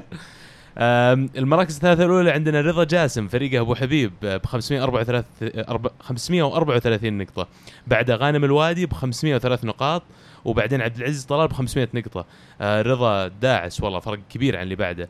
الشباب بدأوا تغير كثير. بدينا في بداية الموسم كان عزيز هو أعلى ترتيب لكن قلبت الآية. الآن المهند أعلى واحد في فريق الكرة معنا في مركز 14 447 نقطة. أسبوع كان سيء هذا. بينك وبين الأول تقريبا كذا 50 نقطة ولا 50 ولا أكثر بعد؟ 100 أكثر نقطة شوي. تقريبا اي يبي لك تعوض. اتليست توب 3 يطلع واحد مننا. أنا بعده عبد الله في مركز 20 435 نقطة. بعدين عمر في المركز ال 43 ب 412 نقطة وعزيز صار معك مركز 61 391 نقطة. في خيارات خطأ قاعد تصير. مو خيارات ما في خيارات. نسيت أسوي update للتشكيلة. ما حد يذكرني يا عيال ذكروني. فجأة بدأ الدوري الإنجليزي. oh في حماس خلينا نتفرج. oh صح تشكيلتي نسيت والله انسى صاير تشكيلتي الظاهر فيها خمسه مصابين شيء زي كذا ما أتذكر شغل شغل ال notifications واذكركم؟ اللي متوهق الآن إيه. بالفريق okay. يستخدم ال wild card أو اللي هي البطاقة اللي يستخدمها يقدر يغير الفريق كامل يسوي انتقالات كاملة بدون أي خصم آه، أي نقطة يعني وينصح باستخدامها هالفترة هذه لأن فترة اصابات وجاية January بيعطونك بطاقة ثانية في جانيوري وإذا ما استخدمت الأولى ما يعطونك واحدة ثانية بدالها فارجعوا غربلوا فرقكم حطوا فعلا اللاعبين اللي قاعد يجيبوا يبيعوا. النقاط ولا تسووا مجاملات الأسماء الفرق اللي تشجعونها فعلا في الدوري الإيطالي. أتلانتا يفوز 2-1 على إنتر. إنتر ما زال قاعد تجيب العيد. هو تلانتا تلانتا أتلانتا عقدتهم على قولة إيه. آه، سلطان يعني. نيرتزوري الحقيقي هذا شيء كنت. أتوقع يأخذون الموضوع شخصي أتلانتا ضد الإنتر. إيه، إحنا ألوان عرفت؟ موضوع إيه. ألوان. بس صدق دائما ما كانوا يستقعدون لكن في المباراة هذه أتلانتا كانوا أحسن في المباراة هذه. كانوا أحسن. إيه كانوا ضاغطين الإنتر في ملاعبهم يعني في خاصه الشوط الأول. آه، الانتر غريب. ما زال غريب الانتر. غريب غريب من أتلانتا قاعد يلعبون بدفاع متقدم يا أخي مرة. إيه. أه، مستغرب تحس إنهم. عرفت الفريق كبير داخل مباراة حسيت يعني. برشلونة خاش على الانتر يبون يفوزون. والعجيب إنه بدأ يكثر الكلام على تغيير المدرب وقاعد على دي بور،. الخيارات آه، من من يخلف دي بور؟ هم و- راح أنا شوف راح عليهم غارسيا. رودي غارسيا، إيه، نعم. راح مارسيليا راح عليهم أشوف كان فرصه لوران بلانك يقولون الحين الاسم الأقوى يعني لوران بلانك. ممكن. روما يفوز 4-1 ضد باليرمو في مباراة يعني روما صراحة قاعد قاعد يبهرني هذا الموسم باداءاته الطيبة. والهجومية برضو. آه بعد مباراة نابولي 3-1 الحين 4-1 ضد باليرمو فازوا في Europa League؟ فازوا برضو في ال Europa فيعني شيء شيء قاعد آه، قاعد. يفاجئني صراحة سباليتي توقعت إنه يرجع روما يعني آه، زي ما كان. لكن على ما يبدو إن سباليتي جايب أفكار جديدة. جاي أفكار جديدة بس ترى هو كويس كان معاهم كويس لكن هو يبقى نفس المشكلة اللي كان يعاني منها سباليتي ذيك الفترة. كان يوصل ينافس على الدوري كان ينافس الإنتر وقتها. يوصل الكاس يفوز بالكاس أحيانا لكن يبقى خطوة أخيرة ما ما يأخذها حقت الكاس حقت البطولة. فممكن السنة هذه تكون مختلفة يعني إذا استم... عندهم استمرارية. هجومهم دزيكو قاعد يسجل. دزيكو قاعد يسجل. هذا شيء مرة كويس لروما ف yeah good for them كالياري خسر ثلاثة خمسة من فيورنتينا في مباراة كانت مجنونة. تهدي عودة كالياري كانت أتوقع خوفت شوي فيورنتينا. بس هدفين آه، من آه، برناردسكي وهدفين من ها- هاتريك كالينيتش وهدفين من برنارديسكي. أهداف جميلة صراحة. في ديربي سمدوريا جنوا مباراة يعني كانت زاحفة. ال- الهدف ال- ال- الأول فتح المجال لسمدوريا أنهم يضغطون وحررهم نفسيا خاصة يلعبون في أرضهم. كان آه، الهدف بصناعة كوالياريلا عجبني إيه. تفكيره. جت الكورة شاف ما عنده مساحة ديور أعطاها اللي وراه سجلها بأريحية آه، سمدوريا يعني على ما يبدو إنه بدي بدي بدي يعود على المستويات المعهوده لكن جاهم بلنتي أيضا بس آه، ردها بيرن. آم، سامدوريا كويسين يا السنة هذه. بعدين ترى الفوز في الديربي هذا يعني شيء مهم جدا ل- لكلا الفريقين. يعني عرفت الحين يعني ثلاث اسابيع قدام حق مشجعين سامدوريا يعايرون حقين جنوا فزنا عليكم عرفت؟ واللي عجبني أحلى شيء صار إن تويتر هاشتاج ديربي المنارة كان trending في السعودية كان المركز السابع وقت المباراة. فأنا مرة انبسطت إن الديربي زي هذا لقى له متابعين والديربي ما خيب الامال ابدا يعني. كانت مباراة جميلة فيها كل شيء own goal penalty حماس ف Serie A راجع. فعلا. واللي يقول ال Serie A ما في أهداف وفي و- بطولة دفاعية يتفرج على النتائج بس الأسبوع هذا. ميلان يحقق المفاجأة. ويفوز على ال- اليوفي. أنا توقعت بصراحة أنه يحقق المفاجأة ويكسر الخسائر المتتالية ضد اليوفي لكن ما توقعتها يفوز. توقعته تعادل واحد واحد. آه هي, كان- هي لكن كان مفروض واحد واحد. مفروض واحد واحد. hard luck يا عزيز. شكرا. حظ أوفر يا عزيز. لكن آه الميلان يستاهلون مع إنه يعني آه الهدف الملغي لل- لليوفي كان صحيح. لأن اللي كان متسلل اللي هو بن عطية ما كان بونوتشي صحيح. حكم الراي يقولون مونتاري. حكم للحين عاد يقولون مونتاري حاضر المباراة على الطاري. ترى يقولون يقولون نزل بين بعد المباراة لغرفة اللعيبة أيضا يبارك لهم. فيكون مناسب لكن التحكيم في المباراة بشكل عام كان مرة تعبان. كان سيء فعلا. آه في أكثر من غلط. الغريب في الهدف زي ما قلت يا مهند إن آه، بن عطية كان متسلل وبنوتشي هو اللي كان ما كان متسلل وهو اللي تدخل في الهجمة. بالإضافة إن حكم الرايه أصلا ما رفع الراية. يعني لما جاء الهدف ما رفع الراية الحكم عشان تقول تسلل. وريتزولي الناس يقولون بعض يقولون إن الفاول ما كان مباشر. كان مباشر لأن لو مو مباشر ريتزولي يرفع يده قبل ما يتسد الحكم يرفع يده قبل ما يشوت الفاول إشارة إنه غير مباشر لكن كانت مباشرة. اللي صار بكل أمانة إن لعيبة ميلان راحوا ضغطوا على الحكم وخلوه يغير رأيه حكم الراية. شيء يعني شيء غريب إنه يعني حكم يغير رايه بعد ما يضغطون على اللعيبة. يعني هذه عادة نشوفها صراحة في الدوري الإسباني ما نشوفها في الدوري الإيطالي. صراحة. لا ولاعبين اليوفي ترى خلوهم يضغطون على الحكم لحالهم كمان. راحوا احتفلوا احتفلوا بالهدف وخلاص ومشوا، اي إيه. خلاص وش- يروح يناقشون. الحك... اله- حسب الهدف. هدف انحسب الحكم ما رفع الراية خلاص ما ما في شيء يتناقش أصلا إنه قبت أزمة بعد ما ألغى القرار الآن راحوا جماعة لاعبين اليوفي هم اللي راحوا عند الحكم الآن يحتجون يعني. لكن يعني صح كان في اغلاط كان في بولي مثلا يستأهل طرد آه، على كرت أصفر ثاني. الناس يقولون أيضا بيانيتش ممكن يستأهل كرت ثاني على تدخل على دوناروما. كان في يعني المباراة ما كانت سليمة تحكيميا. بس نتكلم عن آه، ميلان أول ولا على اليوفي؟ خلينا نبدأ باليوفي. اليوفي اليوفي فعلا في هذه المباراة آه، بان آه، نقص في خط الوسط. آه، عودنا إن اليوفي انه عنده اللاعب اللي يقدر يسيطر على رتم المباراة في خط الوسط. آه، غياب آه، ماركيزيو كان واضح في هذه المباراة من رأيي. حسن يقول عنده نفس الفكرة يقول نسبة اخطاء أليجري 0% إذا عناصر الوسط سيئة فهذه مشكلة الإدارة ليس المدرب. ستورارو ليمينا خضيرة هرنانيز كلهم ذات المستوى. لمينا ما لعب. يعني وسوي يتكلم عن وسط اللعيبة الموجودين في وسط اليوفي بس لمينا. كويس إذا لاعب يؤدي أداء رائع صراحة يعجبني يعني. شوف أنا هذا تصوري طبعا يعني ممكن يكون صح أو غلط لكن اللي أشوفه مشكلتنا في الوسط آه توظيف اللعيبة أحس التوظيف غلط بيانيتش مو قاعد ياخذ راحته هجوميا خضيره هو اللي يروح هجوميا أكثر منطقيا بيانيتش المفروض هو اللي يكون عنده الحرية ال- التامة هجوميا وخضيره يكون يعني نوعا ما محافظ شوي. أم، خضيره سيء في آخر ثلاث مباريات سيء جدا. مو قاعد يسوي لا مباريات صحيحة مو قاعد حتى فرص سهلة مو قاعد يسجلها. فرصة إنك تجرب بيانيتش تعطيه هو الحرية التامة إنه يطلع قدام ويشارك. توليفة وسط اليوفي اللي قاعد يستمر على نفس اللي كان يسويه يوم كان بيرلو وبوجبا وفيدال أو ماركيزيو. بعد ما راح فيدال. غلط. اللعيبة هذوليك يعطونك شيء ما يعطونك اياه خضيره وهرنانيز وبيانيتش. لعيبة مختلفين تماما. كان عندك فيدال يحرث في الملعب حرث ما عندك لاعب نفس طينة فيدال. عندك بيرلو كان يتحكم برتم المباراة ما عندك لاعب يسوي نفس يسويه بيرلو. اللي يسويه بوجبا أشياء من الخيال أحيانا من لا شيء يسوي لك كورة بينية جميلة برضو. هذه ما هي مرة موجودة لكن بيانيتش ممكن يعطيك الإضافة هذه. فأنت لازم تقتنع إن الثلاثة اللي عندك مو نفس الثلاثة اللي الموجودين اول لاعبين مختلفين يتطلبون خطة مختلفة وترتيب مختلف صح. بالضبط. هذا المطلوب من أليجري يستوعبه. لكن يعني هو أنا عارف إنه يعشق ثلاثة وسط يحب هذه مرة. مستحيل يغير لنا هذه الثلاثة وسط. لكن توظيف الثلاثة هذولي لازم يعيد النظر فيه بحيث إنه يناسب إمكانيات اللعيبة اللي عندك. وميلان يستاهلون بعد ما ننقص منهم شيء؟ يعني يقدروا إنهم يقاتلون على المباراة على الرغم إنهم أصغر معدل أعمار في الدوري. مهايلوفيتش قاعد يلقى توليفة معتمدة على لاعبين. كلهم صغار. مونتيلا. مونتلا سوري قاعد يعتمد على اللاعبين كلهم صغار وكلهم طليان. آه من زمان ما شفنا الميلان عنده فعلا ال- ال- الظهر هذا اللي قائم على لاعبين محليين وعندهم مستقبل كبير يعني. فعلا لو تلاحظ العمود الفقري حق ال- ال- الفريق كلهم شباب.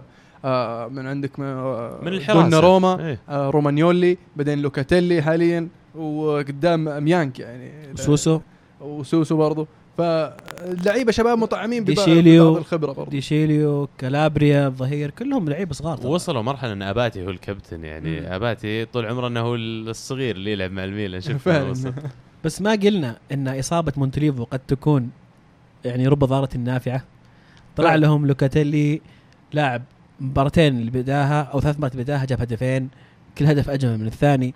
ف يعني كويس طلعوا طلع لهم لاعب ممتاز. بس زي ما قال عبد الله صراحة ميلان يعني طبعا نتكلم عن عن اليوفي كيف كان سيء في الوسط. ما ننسى أن الدفاع الميلان كان منظم. الفريق بشكل عام كان مضيق المساحات على اليوفي ما أعطاهم حرية انهم إنهم يخشون من العمق حتى مع إضافة مثلا مانزوكيتش في الشوط الثاني أيضا صمد الدفاع آه، أتوقع أن إصابة ديبالا برضو أثرت كثير لأن كثير. حتى دخول آه، آه كوادرادو في, في نفس المركز آه ما, ما ظهر. كوادرادو ال- اللي نعرفه لأن كوادرادو يتميز على الأطراف فشفناه في حالات كثير إنه يروح على الطرف واللي هذا صحيح. اللي اللي خلاه يترك خانة في في آه خلف المهاجم صحيح آه ف وتشوف المباراة ترى قبل قبل خروج ديبالا وبعد خروج ديبالا مختلفة تماما. يعني كان اليوفي خطير جدا مع ديبالا كان في حلول مختلفة. بعد ديبالا صار الفريق تحسه 2 دي عرفت؟ ما عاد في يعني فرص مم. مخت... ما في إلا تحاول توصل كرة للهيغوايين. هيغوايين ما كانت تجيه كور أصلا في المنطقة. كان معزول فعلا. إيه، ف يحسب الميلان أيضا فريق ممتاز آه، فريق ماشي مرة كويس. قلنا الأسبوع الماضي انه ك- يعني كم فوز متتالي عندهم استمرارية. فوز كبير على اليوفي هذا وقربهم من الصدارة. رائع عودة الميلان إلى المنافسة. صراحة. شفتوا آخر صد لدوناروما؟ واو. يقولون ناقص في الهواء مترين ونص غير طبيعية يعني في آخر ثانية في المباراة تقريبا. تستهبل الصورة حقتها تداولت كأنها رأسية ماجد.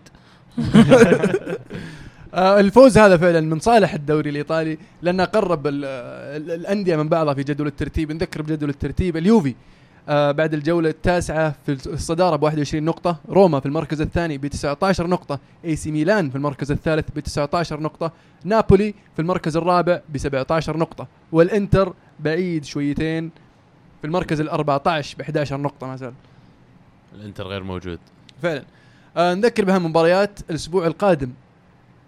يوفنتوس ضد نابولي إمبولي ضد روما لاتسيو مع ساسولو إي سي ميلان ضد بيسكارا سامبدوريا المنتشي بالفوز بالديربي ضد الإنتر. وفي مباريات راح تكون وسط الأسبوع خلال ال- الثلوث والأربعاء هذه صح؟ الجنوا ضد إي سي ميلان يوفنتوس ضد سامبدوريا. وسامبدوريا جدولهم صعب يعني. ديربي ثم يوفي ثم إنتر فيعني الله يعينهم نابولي ضد إمبولي وروما ضد ساسولو. في الدوري الألماني دورتموند يتعادل 3 3 مع انجلوشتات انجلوشتات يعني كان في في في, في الهبوط وما زال في الهبوط يعني في مركز 17 آه، في مباراة يعني فاجأنا فيها. فاز تقدم 2-0 آه، بهدفين من يعني نسخة من بعض. إيه. فاول من نفس المكان نفس الرفعة. الأول جاب الرأس أو بالرجل والثاني بالرأس زي كذا. يعني اثنين مرة زي بعض أنا تلخبطت بينهم صراحة. فشيء عجيب صف الدفاع دورتموند. لكن آه، قدر يرجع دورتموند. قلص الفارق.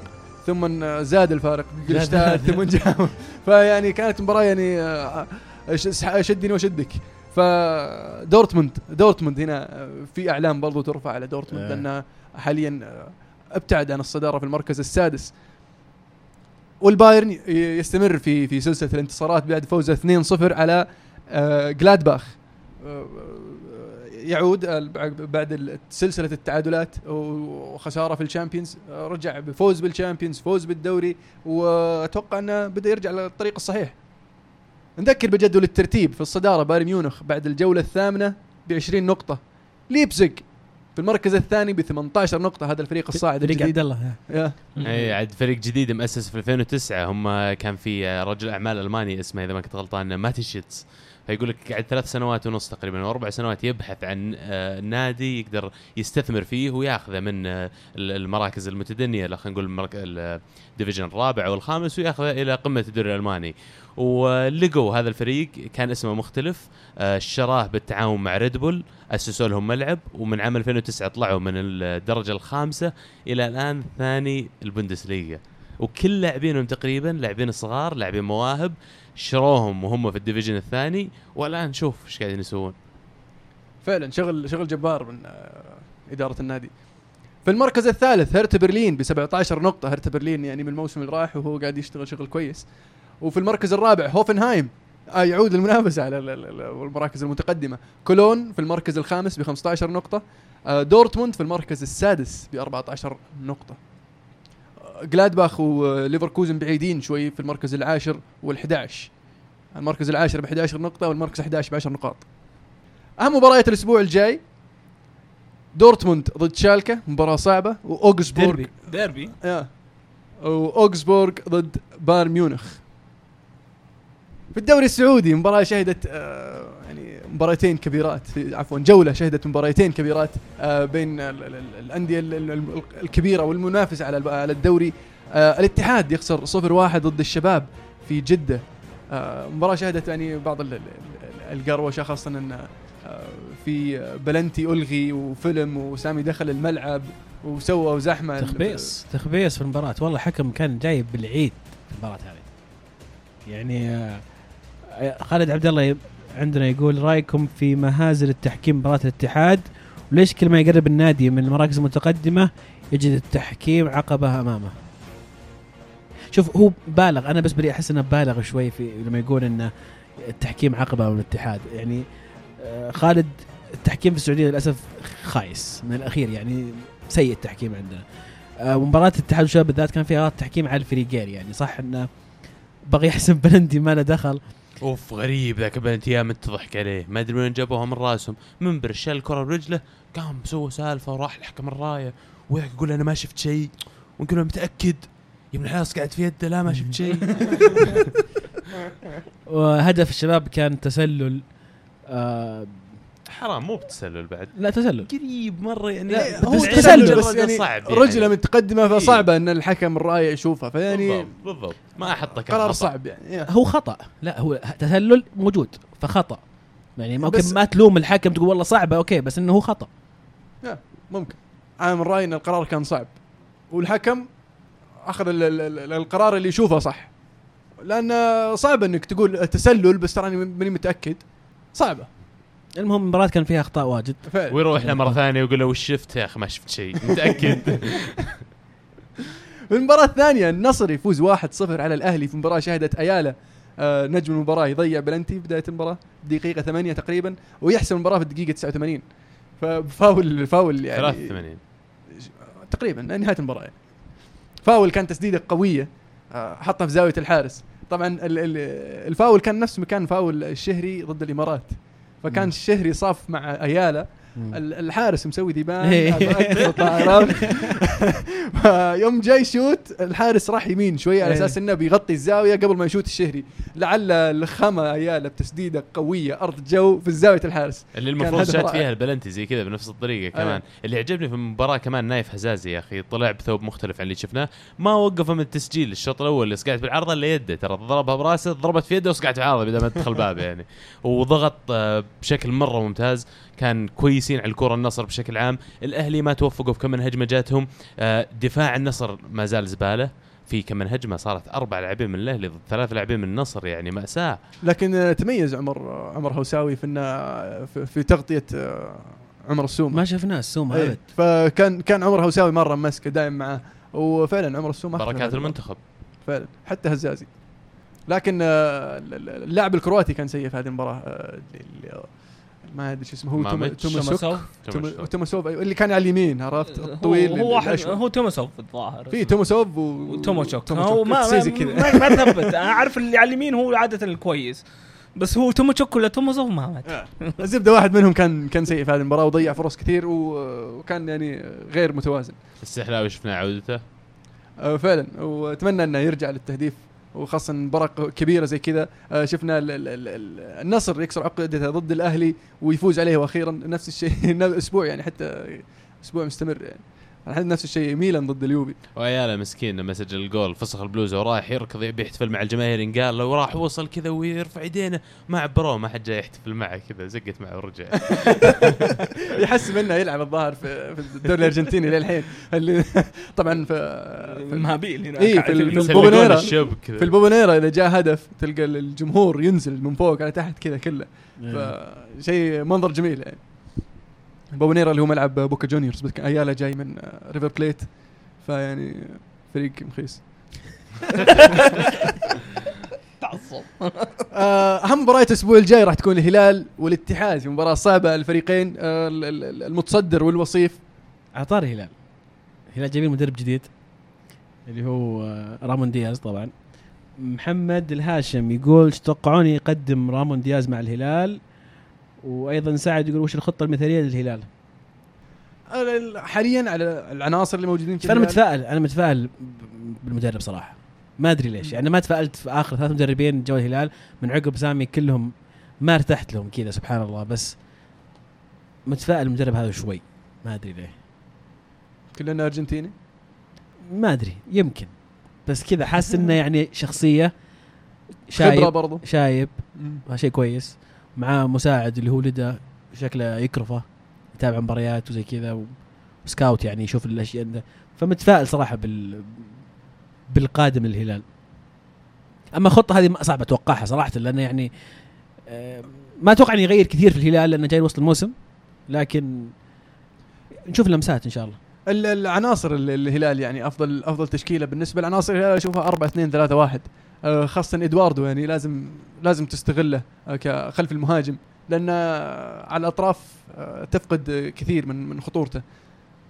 وصعب إنك تلعبه في الوسط في 4 3 3 و آه، فأشوف ال- الخطة الأنسب للهلال حاليا 4 2 3 1 نفس زي ما هي. مم. الا تعال سامي وراه طبح جوا الملعب اليوم. وباليوم مو باليوم هذا ثلاث أيام. يعني ذاك اليوم. في يوم المباراة.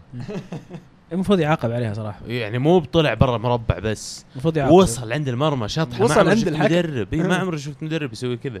معك أتوقع جاملة يوم تابع إنه دو ما تابع. دوري إنجليزي.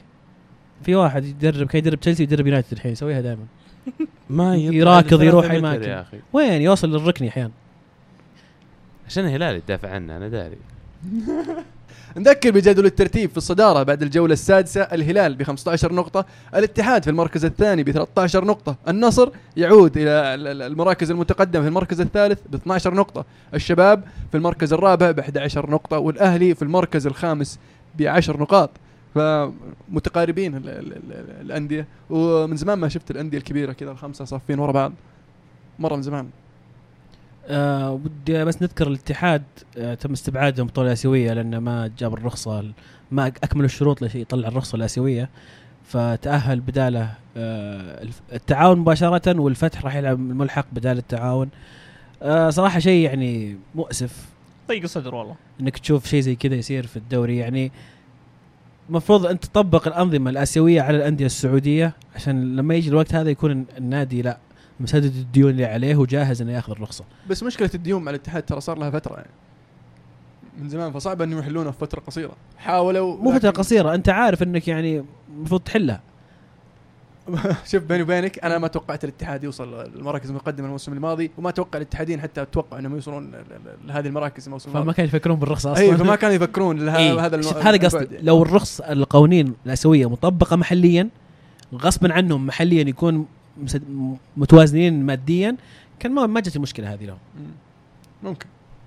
أسلوب إدارة الأندية بشكل عام إنهم يتعاقدون مع لاعبين بمبالغ ما يقدرون يدفعونها أسلوب خاطئ بالإدارة يا أخي. مو الموضوع على الاتحاد بس كل الأندية تقريبا تعمل بالطريقة هذه.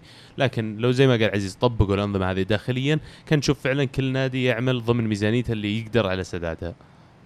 وما كان شفت التضخم في أسعار اللاعبين السعوديين بالمبلغ اللي تشوفه. الحين إذا أندية برا مو مستعدة تدفع لك في لاعب سعودي 40 ولا 50 مليون ريال أنت ليش تدفع فيه؟ معناته ما يسوى اللاعب. جميل. نوصل فقرة بطل وبصل أتمنى أنكم مجهزين بطل وبصل يا شباب. تبي طبعا وأنت مجهز؟ بروح العزيز. طيب بطل الأسبوع بالنسبة لي كريستيان بوجوني حارس سامبدوريا. قصة اللاعب هذا لاعب عمره 35 سنة. آه تنقل كثير بين السيريا بي والسيريا سي وأول مرة يعني أو لعب في السيريا اي في السيريا اي مع كييفو. عمره ما لعب مع سامبدوريا. كان يلعب مع كييفو حارس وكان كويس يعني كان عادي يعني ما كان مرة كويس. بعدين صار يعني احتياط ولا عاد يبونه فقرروا يعيرونه. قالوا بنعيرك الجنوة. قال لا. قال أبوي يشجع سمبدوريا والعائلة كلها سمبدوريا وأنا سمبدوري ومستحيل أروح الجنوة يا ابن الحلال راح مدري وش. جنوى هم المنافس؟ اي الديربي حقهم. عيا رفض. وتكة دكة. وفي مباراة كيفو مع سمبدوريا كان حارس كيفو والجمهور قام يشجع وي- وي- ويرفع اللوحات ويشجع اسمه ويناديه ويعني يصفقون له يحمسونه. في الصيف راحوا سمبدوريا وقعوا معه كحارس ثالث. أصيب فيفيانو قبل لقاء الديربي. والحارس الثاني ما أدري إيش صار عليه بعد فجأة بيلعب أول مباراة له مع سامبدوريا قدام جنوه. ولعب المباراة ذي وحرس وكان كويس وفازوا. فيستاهل يكون بطل. البصل حكام في كل مكان في العالم. أي أحد ينتمي لمهنه أي واحد ينتمي للتحكيم جاب العيد سواء في السعودية في إيطاليا في إسبانيا في إنجلترا. كان الوضع خبيث ال- الأسبوع هذا. عندك لا. هدف الأسبوع؟ هدف الأسبوع هدف لاس بالماس اللي جابه بواتينج. 18 لمسة و assist بالكعب ومقص مقص، و- جميل. شيء جميل صراحة. عبد الله؟ بطل الأسبوع بالنسبة لي ميلان. على انتصارها أمام اليوفي. ما تو... ما في ناس كثير توقعوا إنهم يسوونها لكن قدروا يشعلون صراع المقدمة من جديد في الدوري الإيطالي. آه، بصل الأسبوع راح أعطيها لمورينيو. على الصياح اللي قاعد يسويه بعد مباراته معكم. يا دبي. وهدف. الأسبوع آه، هدف استهبالي شوي بس آه، هدف بابي السيسي آه، طبعا اللي يعرفه كان من أيام نيوكاسل كان يلعب في الدوري الإنجليزي وكان سجل أهداف خرافية ذاك الوقت. لكن هذا هدف طعم ثاني في الدوري الصيني مع فريق اسمه شاندونغ لونينج إذا ما كنت غلطان. لازم ما ما أقدر اوصف لكم اياه شوفوه، هدف قلشة. آه، بطل الأسبوع بالنسبة لي دوناروما. آه، أبدع مباراة ال- اليوفي. آه، بصل الأسبوع لازم أتفق معاك مورينيو. آه، ما توقعت إني بقولها من قبل بس okay بصل الأسبوع آه، هدف الأسبوع بالنسبة لي هدف كانتي من آه، من المناولات اللي جت من قبل ال- ال- ال- ال- ال- مربع X يا. رجل. مربع X. لا بس كان في قبلها مناوله عشر تسع مناولات إلين ما جت اللمسة العاشرة اللي يجيب فيها هدف. المربع X اللي مدخل بين بوجبا سحبها إيه. آه بالنسبة لي آه بطل الأسبوع كونتي على الشغل اللي سواه مع تشيلسي في آخر ثلاث مباريات والأداء ال- الأكثر من رائع في آه في مباراة مانشستر يونايتد. وبالنسبة لبصل الأسبوع طبعا لازم أتفق معكم مورينيو. مو بس على المباراة هذه على مباراة تشيلسي ومباراة ليفربول الطريقة اللي لعب فيها يعني طريقة مخزية وليست مجرد مخجلة آه خاصة لجمهور يونايتد. آه أما هدف الأسبوع فبقول هدف بوجبا ضد فنربخشة. كان آه هدف جميل على على قولة واحد من الشباب هدف بوجبوي الأسبوع هذا كان في اهداف كثير حلوة ها؟ فعلا. فقرة هاشتاج الحلقة بين قوسين أسئلة المستمعين. عندك عزيز؟ آه في مشاركة من لوفي يقول بالنسبة لموضوع تجنيس عمر السومة المنتخب سبق وجنس لاعبين غير سعوديين ومثلنا في المنتخب مثل أمين داب وماجد عبد الله تجنيسه راح يفيد المنتخب طبعا إذا قدر يشارك حاليا لأن هجومنا دم دمران. لو السومة يلعب برجل واحدة أفضل من جميع مهاجمينا مجتمعين أعتقد تكلمت أنت عن الموضوع هذا عزيز قبل قلت ان إيه. سالفة التجنيس تاخذ سنتين أصلا واللاعب اوريدي عمره 27 و 28 سنة فما أدري وش الفائده صحيح. محمد يقول وش رأيك يا عزيز بأليجري ما تحس مصخة خطط غبية وخوف من الخصم مو راضي يغير ثلاثة خمسة اثنين كنت متأمل بالأبطال بس الآن مستحيل. والله يا محمد موضوع أليجري مع الخطة أنا يعني الخطة دائما تبقى تبقى رقم وأداء اللاعبين في الملعب يعني مو شرط يكون ملتزمين بهذا بهذا الفورميشن يعني هذا خمسة اثنين يعني شفناها مثلا مع مع برزالي يكون كأنه ظهير لكن فيها يعني شكل رسم الفريق في الملعب يتحركون يعني مو شرط ثابتين. آه رأيي أنا قلت تعليق على مباراة ميلان إن توظيف لعيبة الوسط حاليا أحس فيه مشكلة. آه أتمنى مع عودة ماركيزو يتحسن الوضع. لكن المشكلة الأساسية نعم أليجري في توظيف اللعيبة مو في اللعيبة نفسهم يعني. عبد الله يقول من اللي يستاهل الكرة الذهبية من المرشحين؟ ورأيكم في بوفون حاط بين قوسين أتمنى ياخذها. بوفون يستاهل كل خير يستاهل حتى أتمنى ياخذها. يستاهل ال- يعني اللقب هذا لكن أنا أرشح كريستيانو رونالدو. هي شكلها أصلا كريستيانو. رونالدو بطل أوروبا مع النادي. والمنتخب. يعني. البلندور غير غير الحين هذه بطولة آه، جائزة مختلفة عن الفيفا بلندور شيء انفصلت رجعت زي الأول. صارت الحين زي أول. بولندور و FIFA Player of the Year بلندور هي هي هي الزينة هي اللي نحبها ولا؟ اي هي الكرة الذهبية. لا هي اللي هي اللي اللي نحبها هي اللي اللاعبين هي يتنافسون. أكثر الحصول هي اللي. يعطونها اللي يستاهل. فعلا. جو, جو فيفا خربوها. أيوه. يعني بوفون بيفوز. لا بس ما أتوقع كريستيانو. ليش كريستيانو؟ فاز بطل شيء مع النادي والمنتخب. إيه صح. يا أخي أنا ما في اقتنعت مليت أشوف الأسامي هذه مليت. أبغى أشوف شيء جديد لكن زي ما قلت المشكلة بطل أوروبا مع النادي والمنتخب صعب إنك تتغاضى عنه على الرغم من إنه خلال الشهر الماضي مو قاعد يلعب كويس. بس لسه ما زال قدامه نوفمبر وديسمبر يحسس يحسن شوي لا. اللي في ديسمبر ما يدخل في التصويت. صحيح؟ اي يقفل التصويت قبل. آه لأنه أوكي حتى نوفمبر. مو هو بكله بعد. يسجل له هاتريك هنا هاتريك هنا خلاص يرجع رونالدو. أصلا آه. لو إيش يسوي؟ لو ما يلعب أتوقع له. كأس العالم ذكرت يروح. يجيب لك كم هدف هناك يفوز بس كأس العالم في الهولندي برضه ديسمبر يعني. آه أوكي. طيب رأيكم في التحكيم السعودي والإيطالي؟ أتوقع إنك قلتها قبل شيء مين اللي هم أعطاهم البصل؟ في كل مكان مو واضح أتوقع. مصعب يقول ألا يستحق فينجر تقدير أكثر؟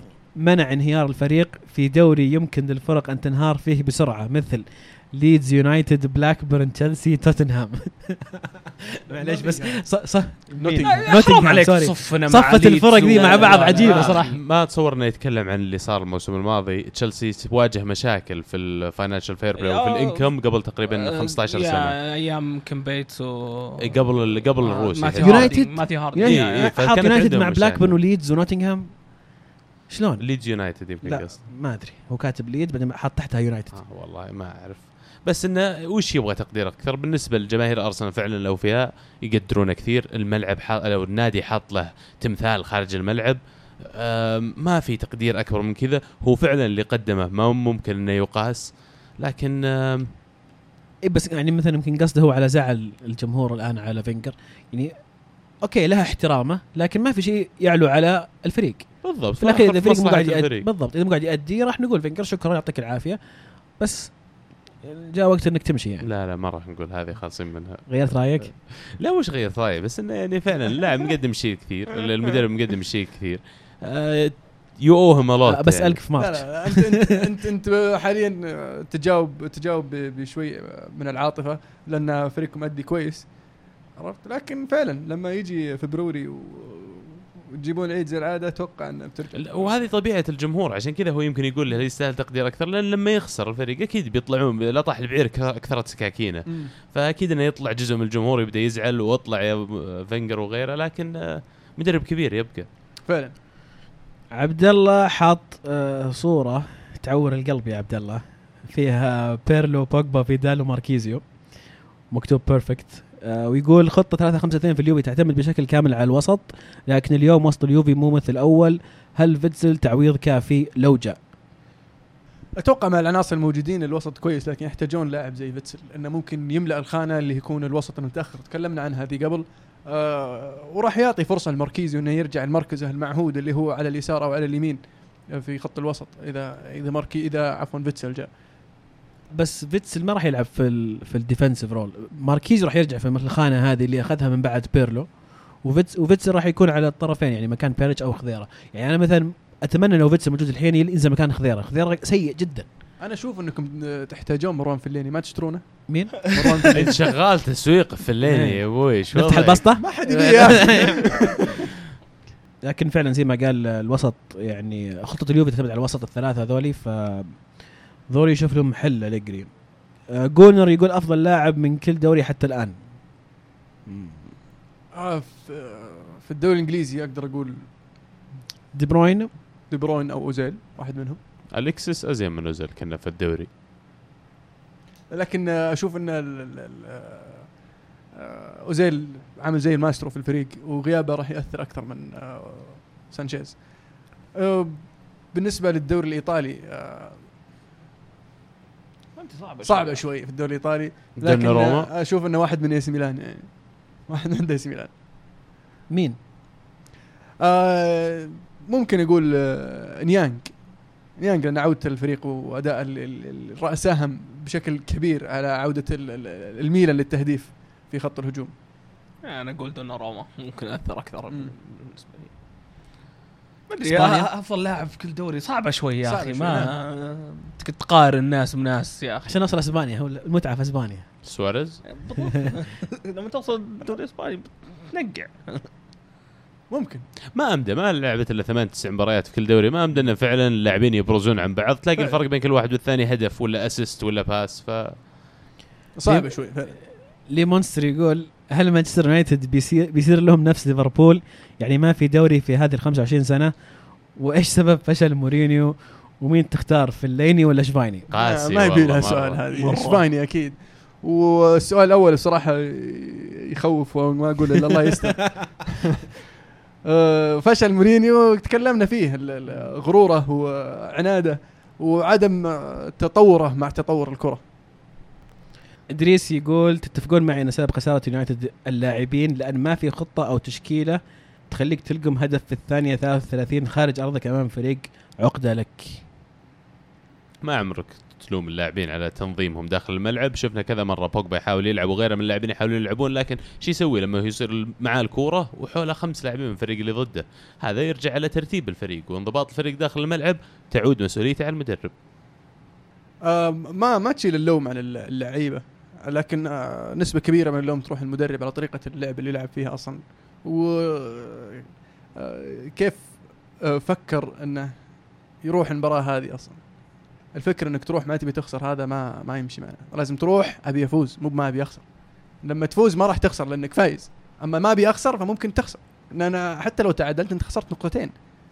بس نقطة إدريس تكلم عنها مورينيو يقول لما يجي هدف عليك دقيقة في الثانية 30 تختلف كل الموازين اللي كنت مخطط لها في المباراة أنت داخل وعندك خطط ومشاريع طق جاء هدف إحنا بدينا بدينا. المباراة سالب واحد. يلخبط الأوراق فتأثيره كبير. ف- بس الهدف يتحمل اللعيبة أنا أشوف. اي الهدف ما صحوا يعني. يعني ما مداهم يصحون هذاك خط الدفاع كامل والحارس. يعني آه، بليند وسمولينج أولهم طبعا. عواد المرواني يقول عبد الله دائما يقول أكبر فريقين ريال مدريد والبرشا. على إيش مبني هذا الرأي؟ ومين أفضل لاعب شاب وتتمناه في فريقك؟ مبني على قيمة الأندية سواء مالية ولا حتى في جذب اللاعبين.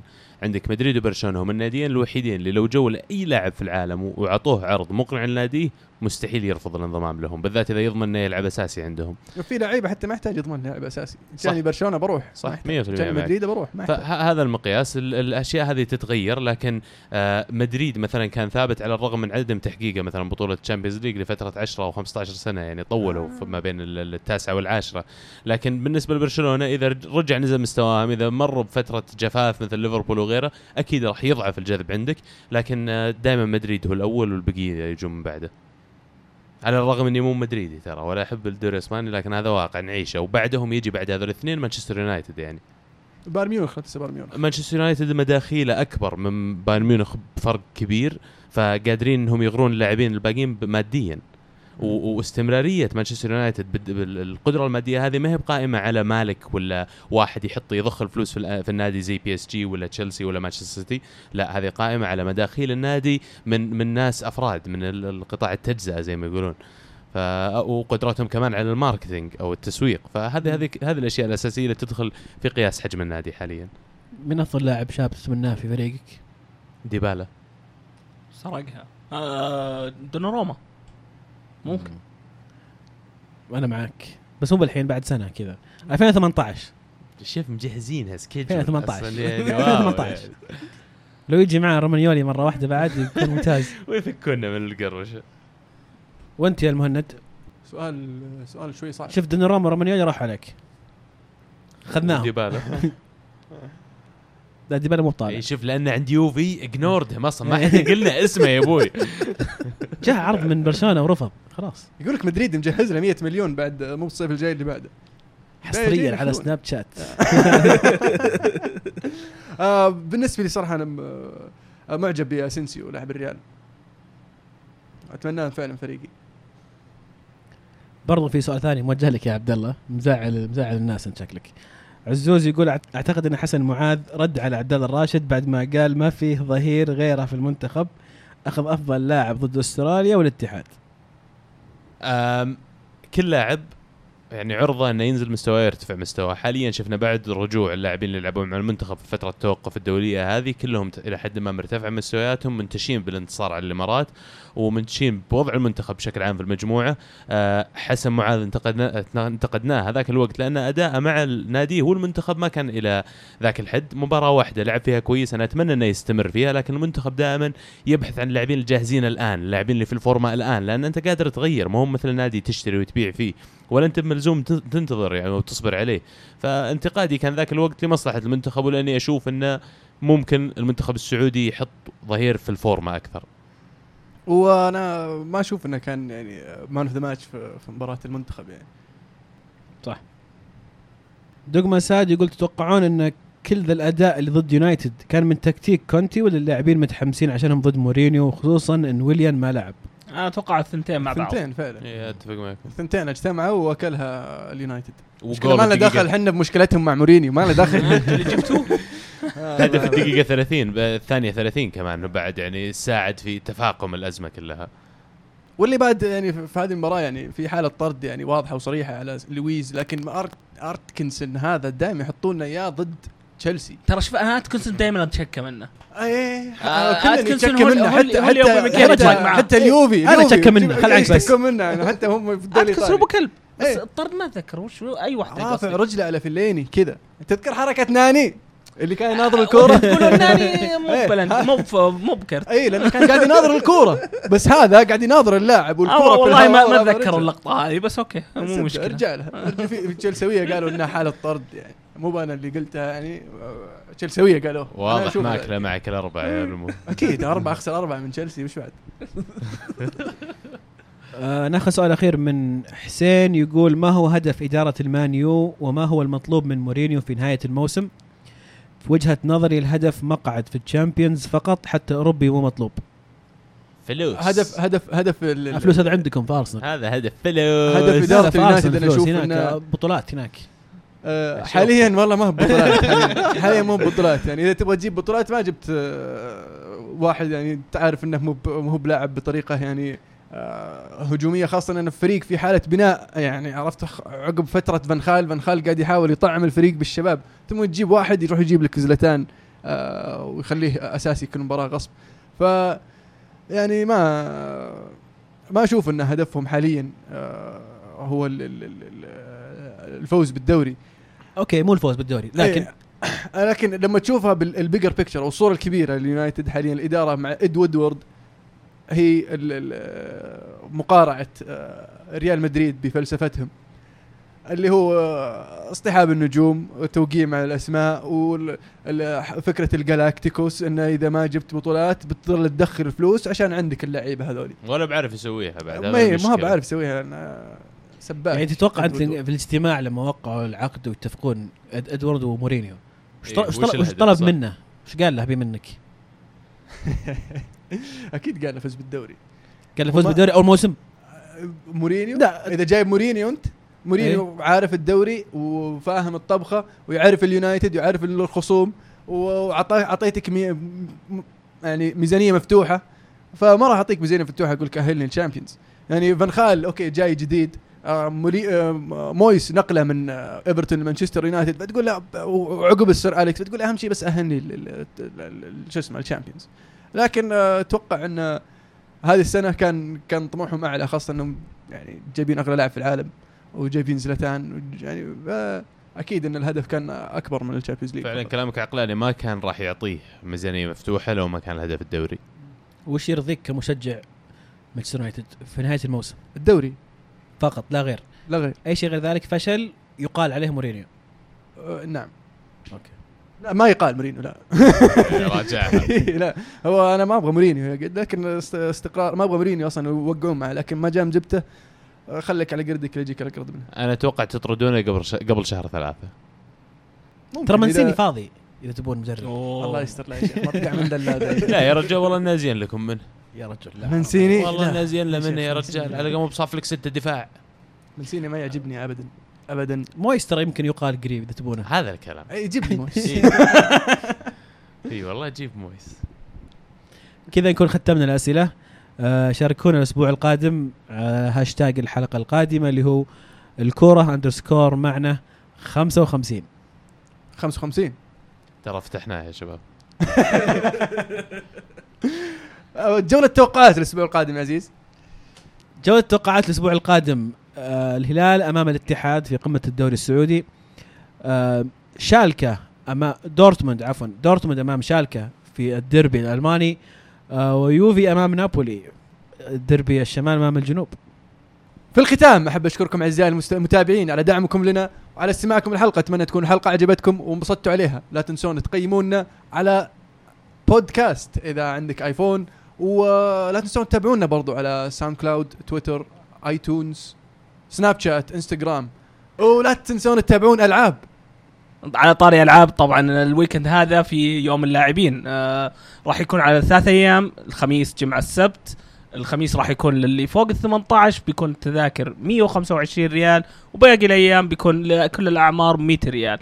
خلونا نشوفكم هناك حتى الشباب الكورة معنا أتوقع بيجون بيشوفهم يعني هناك برضو. عندكم عندكم أشياء كرة في في فيفا VR وأشياء حلوة يعني. حتى لو ما مالك في الكورة في أشياء حلوة تجربها هناك. جميل. وطبعا لا تنسون تتابعونا ألعاب آه، في الموقع ألعاب dot net آه، على اليوتيوب على ال على ال- البودكاست ساوند كلاود آه، لا تنسون تناظرون فيديوهاتنا على اليوتيوب. دائما ننزل فيديوهات unboxing من كل تخص ال- ال video games جميل. آه لا تنسون تشاركونا آه في في آه هاشتاج الحلقة القادمة. الكورة معنا 55 كانت الكورة معنا. الحين الكورة معكم. فمان. الله